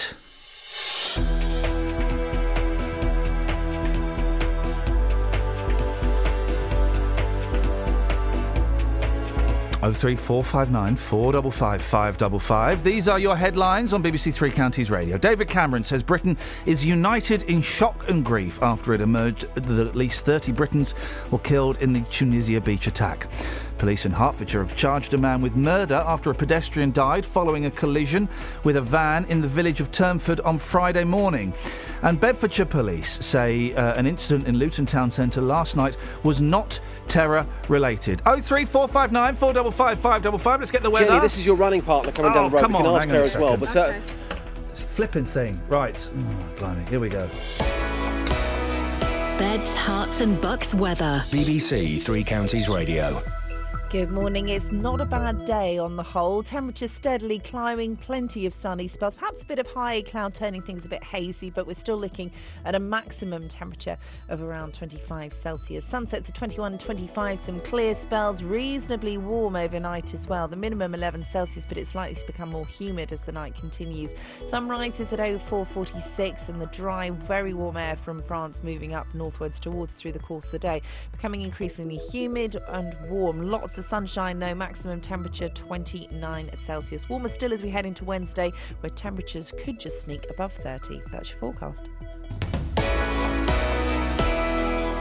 Every weekday morning. Coming up at nine on the big phone in this morning. Is it a good idea to make jobless teenagers work for their benefits? How would you like this country to stand up to President Putin? Are you surprised to see British people being blatantly racist? The JVS Show. I think we've got to get over this issue about racism doesn't exist. It, it has existed. It will probably carry on existing. What I wanted to say is they've got this completely the wrong way round. You know, that, that, that is also true. That is also true. You will always get some, but they are such a minority. the man's a buffoon. Get him up, get him out of bed, give him a sense of purpose. The JVS Show. Do you think we have got to, as a country, start taking this issue more seriously? Every weekday morning on BBC Three Counties Radio. Uh, let's go to Andrea. In Andrea, there's no place really in America called Hollidaysburg, is there? Uh, yes, there is. No, there's not. Yes, there is. My brother lives there. She, she's in America, and there's less delay with her than there is with Justin, who's ten miles away. I'm going to Google it. Hang on one second, because I think you're lying to me. Hollidaysburg in America. No, fair play. You're right. There is. I apologise for that. That's uh, that's bang out of order on my part. And the, let, let it be said, the BBC will never make a mistake like that again. Uh, what have you got for us, Andrea? Well, I have a newspaper article here from the Altoona Mirror. Yeah. And it's from June 29th, 1920. Hey, that's my birthday, June 29th, 1920. Oh, really? Yeah, I'm like really old. I'm uh, 95 years old. Quick maths, guys. Uh, what's the story, Andrea? Um, it says here the headline is Four Caught with barrel of liquor. Oi, here we go. And this is American liquor, guys, not British liquor. This isn't what you're going to put on your pie and mash. This is booze, hard booze. exactly. Uh, it says charged with illegally transporting liquor, four Altoona men were arrested in the mountains of Perry County near Millerstown today by state police and federal prohibition agents. They were Otto Campman, Joseph Stitch. Here we go. Let's name and sh- name and shame, Andrea. Let's have those names. Let's have the roll call of boozy shame. Go on. I'm sure they won't have to worry about it now. No, name them. I want. I want these people outed for the the uh, filth bags they were. Uh, the last two are C. Rice and G.E. Rice. Oh Uh, dear, They're not the Rice brothers. Uh, those guys. Those guys were trouble. I knew they'd be trouble. Oh, yes. Prohibition is the weirdest. The prohibition uh, around alcohol in the states is the weirdest thing, right? And I, I, I only know a little bit about it because I didn't really like my American history lessons. Uh, I, I fancied the teacher, one of them, not the other one. A. Uh, so it was prohibition, right? Was when booze was banned. Now, was that all across America, or was it just parts of America? Um, I think it was just certain parts of America. And what was the why? What was the reasoning behind it? Why were they doing it? Um, to, uh, uh, tell you the truth, I really don't know. I didn't pay attention in history class either. It's your country, Andrea. It used to be ours. It's now yours. you can have it back. Um, I don't know if we can afford it at the moment. I tell you what, we'll consider that offer, Andrea, and we'll let you know. Hey, have you sold your car yet, so you can come over and see the Hollies? Uh, my car is sitting alongside the road with a for sale sign on it. Oy. And have you written on the the, the, the, the sign for sale one thousand dollars so I can go and see the Hollies? Um, no. Do you Oh. think that'll help? I think it might do. I, it, I mean, the British invasion is still a big thing over there, yeah. Uh, yeah, the Happy Together tour is still going on. The Happy Together tour with well, no, on the Happy Together tour, that's that's all Americans. That's the Turtles. Uh, that's um, uh, um, Mark Buckingham. Uh, no, Mark Lindsay from um, the, the uh, um, Paul Revere and the Raiders, a group which meant nothing over here. The Cow Cowsills, a group which means nothing over here, and nobody else. Actually, you're right. Yeah. My bad. Hey, and here's another thing, right? You know, Chad and Jeremy, right, are like big stars over there, Uh huh. right, and they're like British. Oh. Yeah, well, the Chad and Jeremy are British, right? Big stars over there. No one's ever heard of them. Let me take a straw poll. Catherine, ever heard of Chad and Jeremy? Uh, Shags, ever heard of Chad and Jeremy? No. They're having you on. Chad and Jeremy were not big pop stars over here. We've never heard of them. Remind me, Andrew, remind me in about six months' time. I must chase up the Hollies for you. Oh, you're. Uh, oh, that, that'll be good. Yeah, I'll, I'll, I'll get round to it at some point, I promise. Andrea, have a, what time is it in America? It is 3:52 a.m. Do you not have a job or anything? um, I current. I'm a currently. I'm a caretaker for my sick parents. Okay, okay. Well, do, well then um, keep the noise down. You're going to wake them up. Oh no, I'm downstairs. It's Oh, okay. in that case, t- m- turn the noise up. Wake those guys up. Andrea, always nice to talk to you and, uh, and nice to see you on Twitter. We'll speak soon. Okay, thank you. Ta ta, bye bye. She's selling her car to go and see the Hollies. I she must. knows nothing about prohibition. She don't know nothing about it. I must remember. Remind me. I've got. I said I'd get in touch with the Hollies for. I probably won't get round to doing it.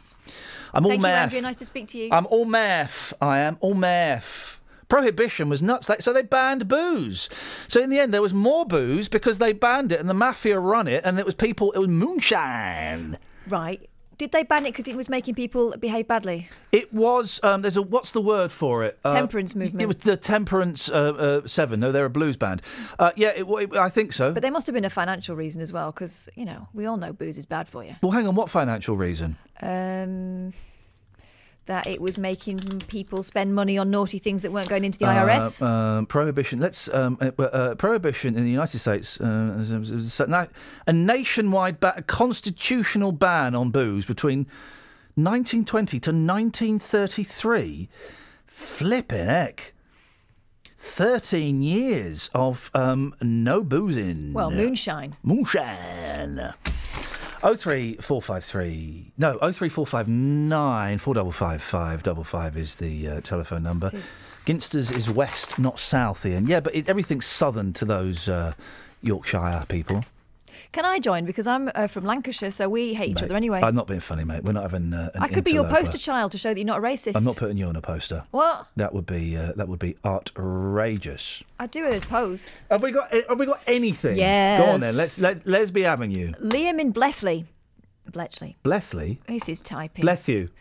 What's wrong with tennis other than players that ho- hang on, uh, harp on about the difficulty in adjusting to the surface difference between Roland Garros and Wimbledon and how close they are together in the schedule?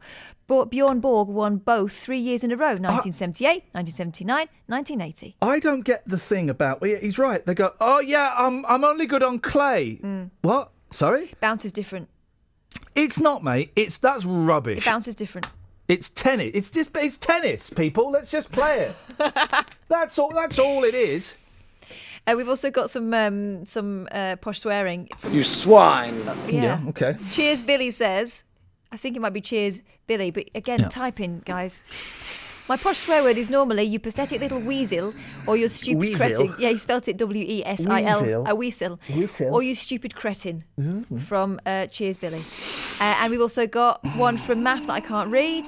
And we've got one from Janine in Houghton Regis. Are you doing Ujjayi breath? Yeah. From yoga. Yeah. You can't get posher than Princess Anne. Naff off. Naff off. Naff off. Naff off. What if the Queen has ever told anybody to um uh, to to f off? Do you think? I bet she's very sweary. I bet she's a bit. Posh people are very sweary, aren't they? She's got a few gins in her, and she's um. Oh, the Queen Mother. Oh, the Queen Mother was a potty mouth. I'm sure. I'm sure she a was. docker. She, she, she- is it true the Queen Mother had wooden teeth? No, they were just old teeth. Really? They looked wooden. They were- They tasted wooden. Oh. Um. No, I think she's just from the days before Simon Cowell told everyone that it was okay to wear Mr. Ed's teeth and have them bleached white. Hang on. I need to think how we're going to fill the last three minutes. Let me just think. Hang on a second.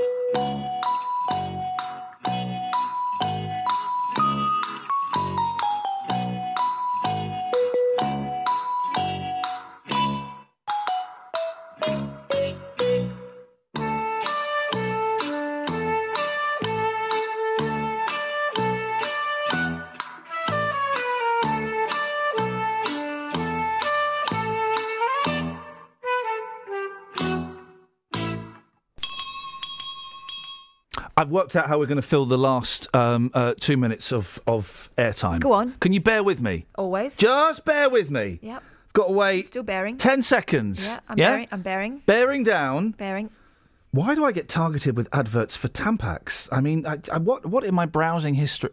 Ah, yeah, no, I. Uh, it's the um. yeah. I've got nothing else. You might as well have a bit of Daler Mehndi rub rub. Up for a bit of chewy mooey, Ben. Do you like a chewy mooey?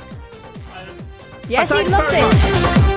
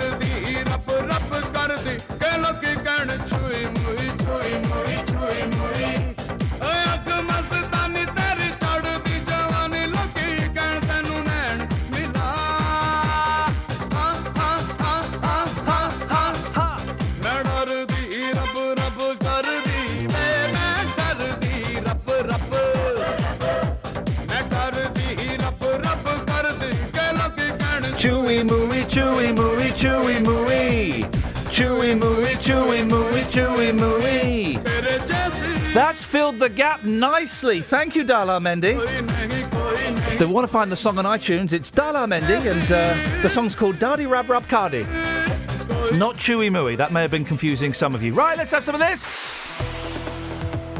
Travel news for beds, cards, and bugs. BBC Three Counties Radio. The M25 still very slow and heavy in patches from 18 to 16 down to the M40. A1M's been busy at 8 to 7 southbound slow passing Stevenage, and it's also been really busy on the A1 towards the Black Cat roundabouts, especially on the southbound side. Aston Clinton bypass is still slow, heading east towards the Woodlands roundabout, and uh, Great Northern train suspended Finsbury Park to Moorgate because of problems with the signals. Some trains from Letchworth and Welwyn uh, will uh, start and terminate at Finsbury Park, and some other trains will divert into King's Cross in London this morning. James Worley, BBC Three Counties Radio. James, thank you very much. Janet says balderdash. I'm assuming. I'm assuming she's playing posh swearing and not uh, commenting on Daler Mehndi. I mean, I, I, just don't know. It's it's so hard to tell these days, guys, isn't it? Thank you, everybody who uh, called with your newspapers. Muchos apreciatos. Thank you, Shags. Thank you, Catherine. Oh, and for those of you who've been looking for the podcast, I don't know where it is. We'll find it, we'll sort it out, it'll get put up at some point, guys. Uh oh, here comes Mike. He's ready for a smackdown. That's all he's gonna get. Local and vocal across beds, Herts, and bucks. This is BBC Three Counties Radio. Thank you, Iain. Good morning. Welcome to the JVS show. I'm Jonathan Vernon Smith.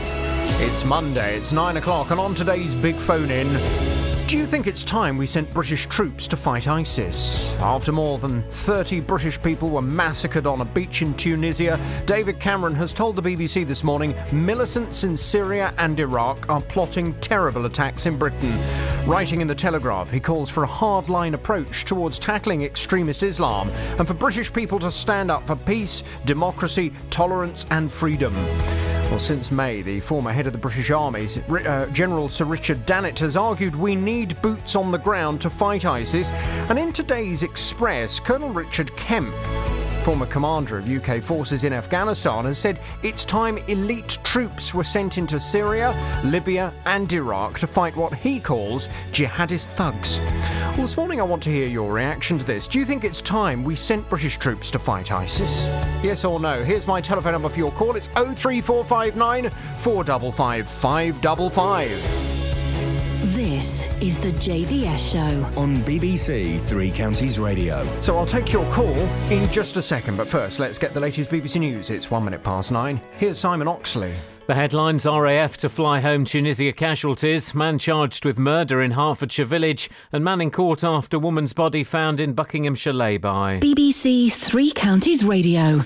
David Cameron says Britain is united in shock and grief after it emerged at least 30 Britons are now known to have been killed on a beach in Tunisia in Friday's attack by a gunman linked to the Islamic State group. Formal identification of the victims has been delayed because many of them were not carrying ID. The Prime Minister says the RAF will be used to bring back casualties. This is an absolutely horrific attack, and uh, I know it shocked the whole of the country, it shocked the whole of the world. And what we must do in the short term is respond as well as we can, helping to uh, bring back uh, the wounded. And today we'll be sending out a RAF C 17 to help with that evacuation of, of casualties uh, and also work as fast as we can to uh, inform the families about the, the terrible news. And I know it has taken time.